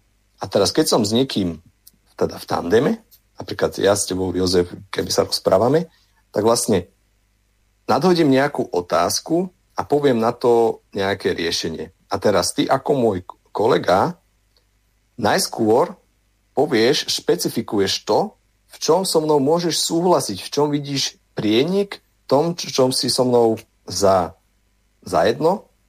A až potom, to je veľmi dôležité, že až potom s čím nesúhlasíš. A hlavne prečo. To znamená, odhalíš moje chybné stereotypy vnímania, ktoré mám proste podmienené kultúrou, výchovou, rodinným zázemím, vzdelaním, kamarátmi a tak ďalej ktoré mi viedli, že v nejakej časti môjho výroku, výroku nesúhlasíš. A až potom vlastne na toto, s čím nesúhlasíš, zase nahodíš nejaké, nejakú, môžeš dať buď protiotázku, alebo navrhneš nejaké iné lepšie riešenie. A znova sa role vymenia, čiže ja zase poviem, áno, v tomto a v tomto s tebou za týchto a týchto okolností súhlasí, ale v tomto si myslím, že proste máš slepé miesto, lebo toto a toto a toto a ja navrhujem na to takéto riešenie. A tu je podmienka to, že obidva naozaj chceme vedieť a hľadať pravdu. Hej, čiže tandemný režim komunikácie je možný iba pri ľuďoch, ktorí jednak sú úprimní, otvorení, nemajú, nie sú egocentrici, že sa neurazia, keď im niekto niečo povie, že počúvaj, ale toto akože, tak toto nie je a tak ďalej a naozaj úprimne hľadajú pravdu. Čiže nedá sa tento tandem realizovať ste, e, s zaplateným človekom alebo s vyslovene, že s zákerným človekom alebo s klamárom a tak ďalej. Ale ľudia, keď sa stretnú v nejakej komunite, hypoteticky na tej kope, ktorá niekedy možno bude existovať, tak vlastne týmito bodmi vedia dospieť k tomu riešeniu, ktoré je kolektívne.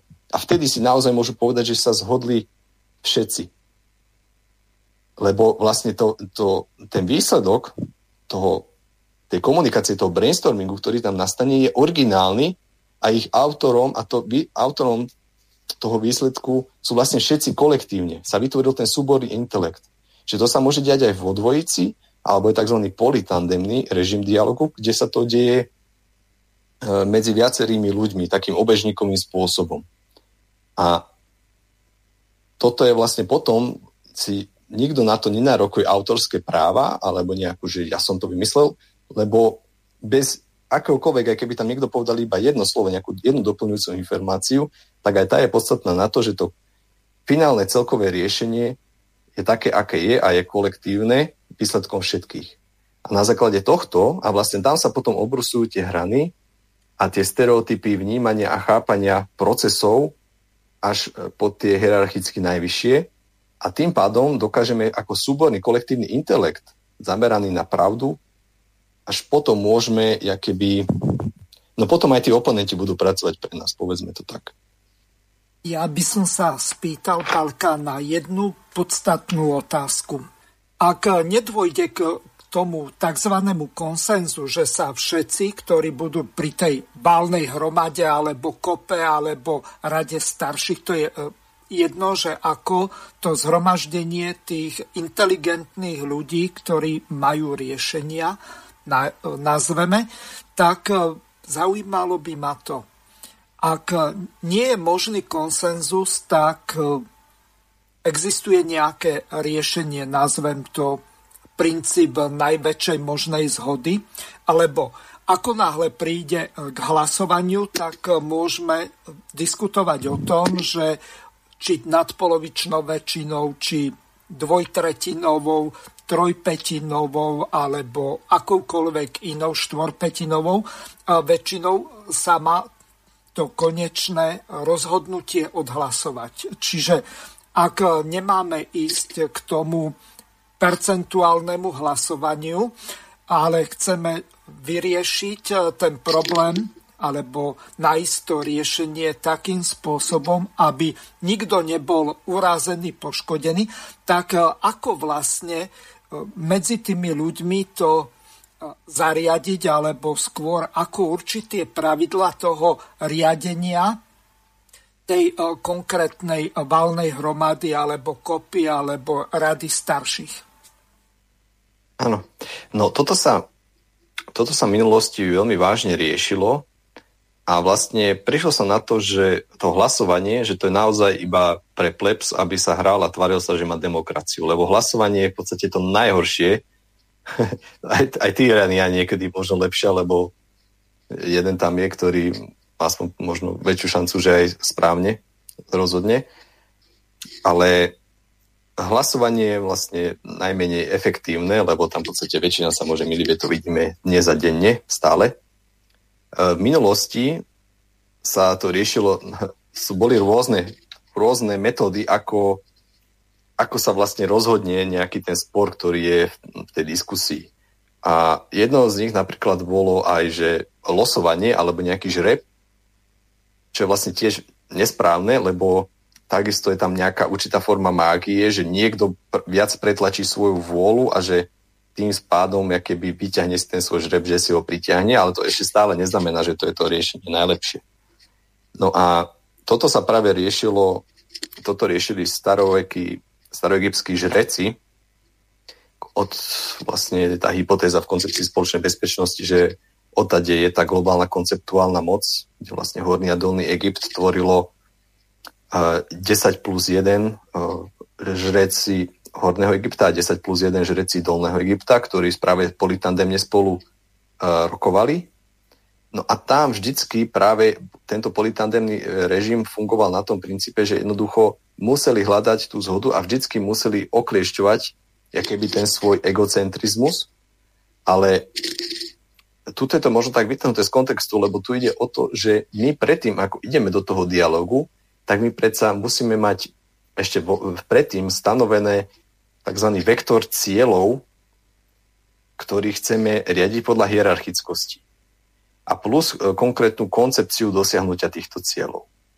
A vlastne pri tom hľadaní toho riešenia by sme, by sme mali reflektovať, že ako, akú hĺbku zhody má dané navrhované riešenie s tým konkrétnym vektorom cieľom, s tým súpiskom všetkých cieľov od toho najdôležitejšieho po ten najmenej dôležitý a tam by sa to navrhované riešenie malo zhodovať už predtým s tými cieľmi, ktoré sme si zadali ešte predtým, ako sme vstúpili do toho tandemu, do toho dialogu. Pokiaľ naozaj, že ani toto nie je ešte možné a úplne schodné, aj keď väčšinou už tuto sa to dá ako predpovedať, že ktoré riešenie ako do, dopadne. To je zase potom sa bavíme o stabilite objektu správania v stanovenej miere. To je zase dostatočne všeobecnej teórii riadenia veľmi dôležitá položka pri riadení. Tak jednoducho sa robí to, že sa zapíše všetko, čo sa prerokovalo s konkrétnymi riešeniami, plus sa tam zapíšu aj tie slepé miesta, že čo vlastne nie je vyriešené a prečo. No a tí ľudia, tá kopa, alebo tí ľudia, ktorí sa stretnú, jednoducho si dajú konkrétne ciele, aj e, časové, že kedy to vyriešia. Teda čo treba ešte zistiť k tomu a kedy príde k danému riešeniu. No a potom znova ten tandemný princíp sa opakuje.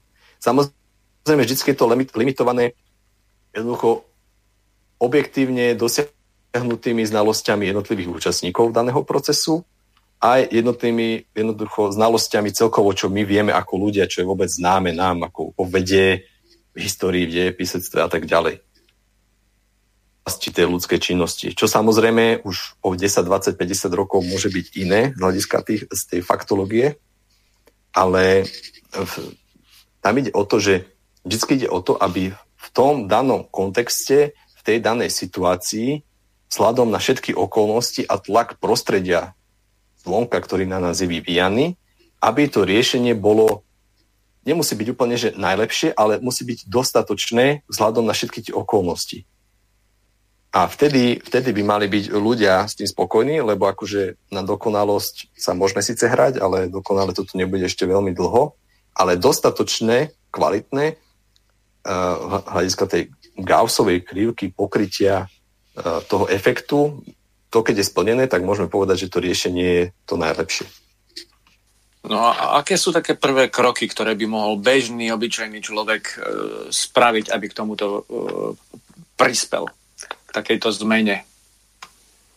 No ja dlhodobo to tvrdím a ste sa mi to stále iba potvrdzuje, že my v dnešnej dobe jednoducho musíme vedieť všetci, ako sa riadia sociálne supersystémy.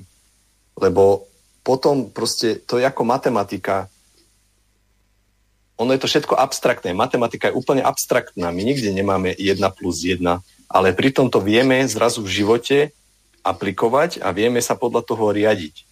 To, že my dokážeme tuto komunikovať cez internet, cez telefóny, cez počítače, to je všetko výsledok matematiky, ktorá je úplne abstraktná.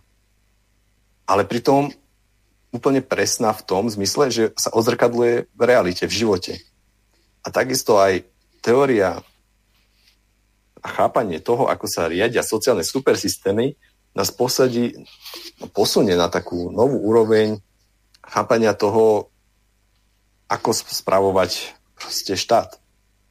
Hej, čiže a čím viacej týchto jedincov gramotných bude, tak tým viacej oni vlastne budú šíriť toto poznanie, toto know-how a tým pádom sa jednoducho tá davo-elitárna pyramída, že sa zrúti alebo sa prevráti dole hlavou, lebo jednoducho už tu nebudú iba pár zasvetených elít v odzovkách, ktoré majú nejaké čiastočné chápanie toho, ako sa riadia sociálne supersystémy a pomocou médií manipulujú ten dav. No jasné, veď, jak sa hovorí v tých ich kruhoch, keď oni toľko ustupovali a keď to nechápali, tak my sme nevedeli odolať.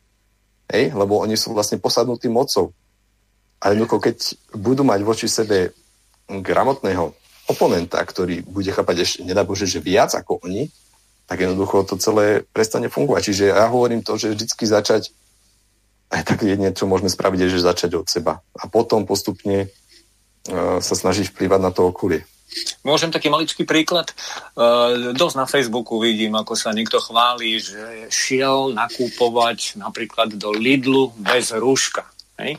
A berie to ako, že urobil niečo čo protisystémové. V podstate on išiel nakupovať a odozdal peniaze, síce bez rúška, korporácií, ktorá, na, ktorá nám tieto agendy typu rúško, COVID a podobne e, zavádza. Takže e, keď sa človek dostane na tú úroveň, že pochopí tieto riadiace procesy, tak myslím si, že ho ani len nenapadne strčiť no, nohu do nejakého takéhoto mega obchodu a začne podporovať e, prostredie, v ktorom žije, nejakých regionálnych pestovateľov a, a, a podobne. Hej. Toto vidím ako e, cestu von a také pomalé prebudzanie. Každý z nás už teraz môže takéto drobnosti začať robiť a e, kontrolovať, čo sa okolo neho deje. Hej. E, pretože, ako sme si povedali, stojíme proti e, biblicko-talmudovskej koncepcii. Hej. Kontrolujú médiá kontrolujú obchod so zbraňami, kontrolujú megakorporácie, už som ich v minulosti spomínal, BlackRock, Fidelity, State Street Corp, Vanguard, všetko sa to dá dohľadať, kto sú v pozadí majiteľia. Nesvietia tam hneď mena, ale vieme, že sú to silné klanovo-korporátne skupiny, Medičiovci, Kunlobovci, Habsburgovci, Rothschildovci, Rockefellerovci, Lazard Moses a tak ďalej a tak ďalej. Len sa nám nechce ísť týmto smerom a keď aj áno, tak e, inteligencia nie je ochotná o tomto rozprávať. Alebo ako keby to ani neexistovalo. Ako keby táto mega bohatá skupina ľudí na tomto svete vôbec neexistovala. Ako keby už so svojím bohatstvom boli na inej planéte a nemali vôbec vplyv na to, čo sa deje v tomto svete. Hej, my berieme, že vplyv na to, čo sa deje v tomto svete, má, má nejaký Mat- Matovič, Čaputová a podobne, čo je viac menej uh, už uh, k smiechu. Ale myslím si, že je z toho východisko a na niečo narazia. Oni narazia v podstate, majú jednu veľkú nevýhodu, že klamu. A klamstvo financujú. A bohužiaľ, už im nestačí ani len to kvantitatívne uvoľňovanie toho dolára. Už si nestačia tlačiť doláre na klamstvo, pretože tú pyramídu moci nemôžu sko- e, skorumpovať až na dno, to znamená až tam, kde chcú tých, tých ktorí chcú kontrolo- kontrolovať. Na tomto, na tomto sa mi myslím, sa im to rozpadne. A ešte jednu e, výhodu, ktorú strácajú pomaly, ale isto, jednu z najväčších, ktorú mali, a to je hra spoza opony. Oni si mysleli, že internet bude ďalšia nadstavba pri ovládaní davu v davoelitárskej spoločnosti a zdá sa, že si postavili mauzoleum. A my k tomu môžeme prispieť. Áno, ako sa hovorí tak s nadsázkou vnútornom prediktorovi e, autorský kolektív, čo je koncepcie spoločnej bezpečnosti, že že vlastne oni chceli internet na, jak si povedal, na ďalšie, ďalší level riadenia spoločnosti, čo samozrejme aj je pravda, deje sa to. A, a z nadsázkou sa hovorí aj to, že vlastne vďaka internete, internetu sa dokáže a môže šíriť koncepcia do celého sveta. A vlastne to sa aj takisto deje a v tom je vlastne obrovský vlastne nebezpečenstvo pre nich v tom internete, v tom slobodnom šírení informácií ale to je zase o tom mravnom výbere toho človeka, že in, internet je zase postavený tak ako nástroj, že on nám podhadzuje všetko, jak máme tie cloudové dáta, jak u nás zbierajú, tak oni nám podhadzujú všetky informácie, ktoré akože sú pre nás určené. A to je na tomto, že zase my vznútra, my vznútra sa musíme uvedomiť a povedať si, že ja si vyberám a že ja viem, že čo chcem a ja si to predsa musím vyhľadať a nie, že ty mi to nejaký algoritmus mi to podhodíš. A v tom je to umenie a vlastne vtedy vyhráme tú internetovú vojnu, že my si vieme sami tie, in, e, tie informácie v tom internete hľadať a zosmarizovať, lebo oni tam všetky vlastne sú čokoľvek. Len to je to, že ľudia to nevedia, lebo nemajú metodológiu. Zase sme pri tom, že nemajú tú metodológiu toho hľadania a spracovania tých informácií. No ale aj na to sú vlastne informácie a návody dostupné. No, čas nám pokročil a ja by som chcel dať e, priestor aj kolegom, e, aby sa tiež k tomuto vyjadrili v tejto záverečnej polhodinke. Ak môžem, na chvíľočku by som zareagoval. Zaujalo ma, zaujalo ma tu pár vecí. E, tá kritická hranica tých 10%. Ja si myslím, že to sa netýka toho, že 10% ľudí vie, že je niečo zlé to podľa mňa vidí viac. Ale skôr 10% potrebuje dosiahnuť to, aby videlo východisko, aby videlo nejaký cieľ, nejakú, nejakú ideu, nejaký spôsob riešenia. A potom sa to možná pohne. A... Áno, áno, súhlasím, tak som to aj, tak som to aj myslel. Určite mm-hmm. súhlasím. Doberme to a napríklad. Ešte... A ešte by som mal mne napadla jedna veľmi dôležitá vec, nejako nám to zahúčalo, tak eh, som to opravil. Eh, napríklad eh, komunisti v roku 1948, tak oni v tom čase mali zhruba 1,5 milióna členov, čo bolo zhruba 10% z tých 15, možno 14 miliónov obyvateľov. Čiže tu vidíme, že e, pokiaľ nejaká takáto zmena nastane, tak e, je to možné dosiahnuť takým spôsobom, že e, tých 10% bude organizovaných. Rozumiem tomu dobre? No áno, áno. Tuto je to, samozrejme, ide o to, že my chceme dosiahnuť to, nielen, že budú organizovaní, ale aj všetci jedinci budú uvedomili ako individua, ktoré sú súčasťou nejakého kolektívu. Lebo programovať masy, naprogramovať masu 10% viem veľmi rýchlo. Hej? To, je, to sa deje vlastne, zase vidíme to dnes a denne. Ale uvedomili jedinci, ktorí už samotní budú gramotní v riadení a v chápaní socionaturálnych procesov, keď bude 10%, tak vtedy sa to začne preklapať. To je to, že áno, presne ako povedal pán Ladislav, že budú aj vedieť, že čo majú robiť a budú mať tú víziu, čo robiť a bude spoločná v tých 10%.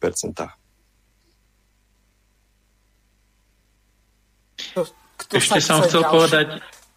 A, pardon? No. Ešte som chcel jednu pripomienku povedať, že ani nie je to moja pripomienka, ale moja partnerka Vierka povedala, že veľa sa tu rieši otázka sedliackého rozumu alebo rozumu ako takého. A zabúdame na srdce, na cit, na to, čo nám to vnútro povie. Ten prvý dojem, e, to, čo dostaneme to vnúknutie e, pri tom napojení, že aha, tak toto je to správne orechové. Nie je to, že 2 plus 2 sú 4, ale niečo iné je častokrát podstatné a na, to, na toto sa myslím, že častokrát zabúda.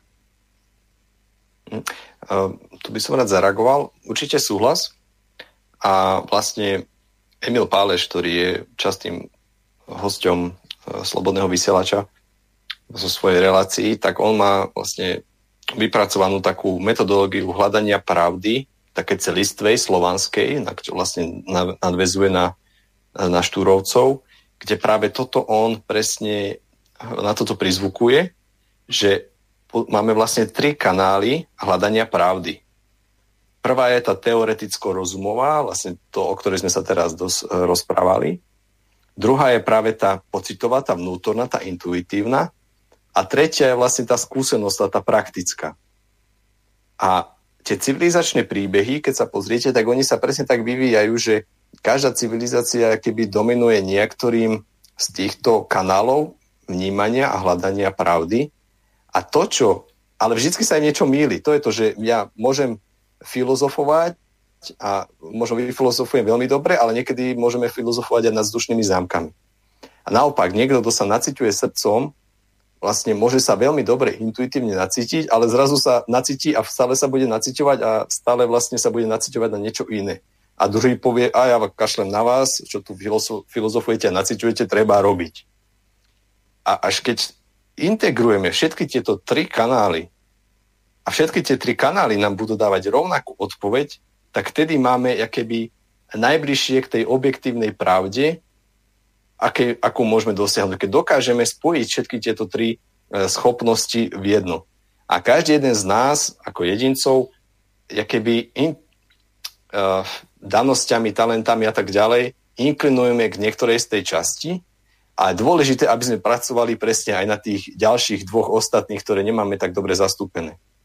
A vtedy, vtedy my naozaj, a to je práve, dá sa povedať, že je taká úloha Slovanov, že toto keď oni zvládnu, tak chopia sa tej civilizačnej štafety, ktorá nám od západu vlastne západ upada a my by sme mali prezať tú civilizačnú štafetu. Áno, odstraníme ich tromfy a prestanú mať na nás dosah cez e, emočnú polievku, ktorú e, nás vyvolávajú a polarizujú nás. Hádajú sa, hádame sa potom medzi sebou, vražajú napríklad teraz klín medzi zrelosť a mladosť, v tom, v tom sú oni geniálni, v týchto manipulatívnych technikách. Ja by som len taký krátky uh, vstup, ktorý vždy opakuje, opakuje, vždy som si tak hovoril, že prečo to stále opakuje, ale má to veľký význam, tak to tu pre, pre, ako spomeniem od Piakina. Miera krvavosti nastávajúcich udalostí, tých práve prebiehajúcich, závisí od toho, v akej miere si široké vrstvy obyvateľstva osvoja znalosti o riadení zložitých sociálnych supersystémov. Vedomosti, ktoré sú spracované v koncepcii sociálnej bezpečnosti. Každý občan, každý človek sa musí stať konceptuálne mocným a vedieť, ako sú riadené zložité sociálne supersystémy. Ako svojim pričinením isté procesy podporovať a tie druhé potlačiť, brzdiť a odstraňovať tak, aby ochránil záujmy svoje a svojej rodiny a zaistil si mierové nebo nad hlavou a šťastie svojim deťom a blízkym. Krásne si to povedal. Teraz ešte na záver dám možnosť eh, Dáške, aby ukončila túto reláciu, lebo už máme len nejaké dve minúty. Ďakujem veľmi pekne za slovo. Ja by som veľmi chcela poďakovať všetkým hosťom eh, za tieto veľmi mocné myšlienky. Chcem vyzvať všetkých eh, spoluobčanov, eh, aby si uvedomili jednu základnú vec, ktorú máme zakotvenú v ústave, že moc patrí ľuďom. Tak prosím vás, poďme si vziať späť svoju moc, vedome, zvolme si e, svoju kopu, svojich starešinov a pokiaľ chcete v tomto smere komunikovať, môžete mi napísať na asistentka mieru zavinač protonmail.com. Ďakujem vám všetkým, držme si spolu prsty, pomáhajme si. Ďakujem. Jozef, teraz tvoje záverečné slovo. Moje každý z nás pracuje na svojom šťastí na základe svojich vedomostí a poznatkov. A na základe svojej nevedomosti a nepoznatkov pracuje na šťastí toho, kto vie toho viac.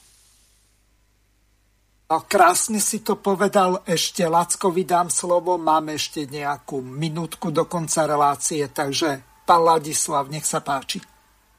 Ďakujem za slovo. Ja si myslím, že Pavol to pred chvíľou veľmi dobre zhrnul že sú tam tie tri body alebo tie, tie tri systémy, ktoré potrebujeme, tak poďme to začať tvoriť, poďme to začať dávať dohromady, aby to spelo k tomu správnemu cieľu. Veľmi krásne ste to povedali, toto bola veľmi pekná bodka na záver. Neuž len ostáva rozlúčiť sa s dnešnými našimi hostiami, ktorými boli pán Jozef Fila, pán Ladislav Vaňo, pán Pavol Kováčik a pani Dagmar Kvapiliková. Takže ja sa s vami lúčim. Teším sa na ďalšiu reláciu o 4 týždne. Predpokladám, že bude ešte možnosť vstúpiť do relácie Permanentný prípravný výbor informuje. Našich poslucháčov informujem o tom, že Najbližšia relácia, ktorá by chodí, tuším, že na 2. oktobra nebude z toho dôvodu, že naši technici idú nejakým spôsobom opravovať alebo robiť údržbu systému, tak z toho dôvodu najbližšia relácia permanentný prípravný výbor informuje, bude až o mesiac, takže teším sa na stretnutie s vami a Prajem vám príjemné počúvanie ďalších relácií Slobodného vysielača. Do počutia. Vysielací čas dnešnej relácie veľmi rýchlo uplynul, tak sa s vami zo štúdia Banska Bystrica Juh lúči moderátor a zúkar Miroslav Hazucha, ktorý vás touto reláciou sprevádzal. Vážené poslucháčky a poslucháči, budeme veľmi radi, ak nám zachováte nielen priazeň, ale ak nám aj napíšete vaše podnety a návrhy na zlepšenie relácie lebo bez spätnej väzby nebudeme vedieť relácie zlepšovať, za čo vám vopred veľmi pekne ďakujem. Do počutia. Táto relácia vznikla za podpory dobrovoľných príspevkov našich poslucháčov. I ty sa k ním môžeš pridať. Viac informácií nájdeš na www.slobodnyvysielac.sk Ďakujeme.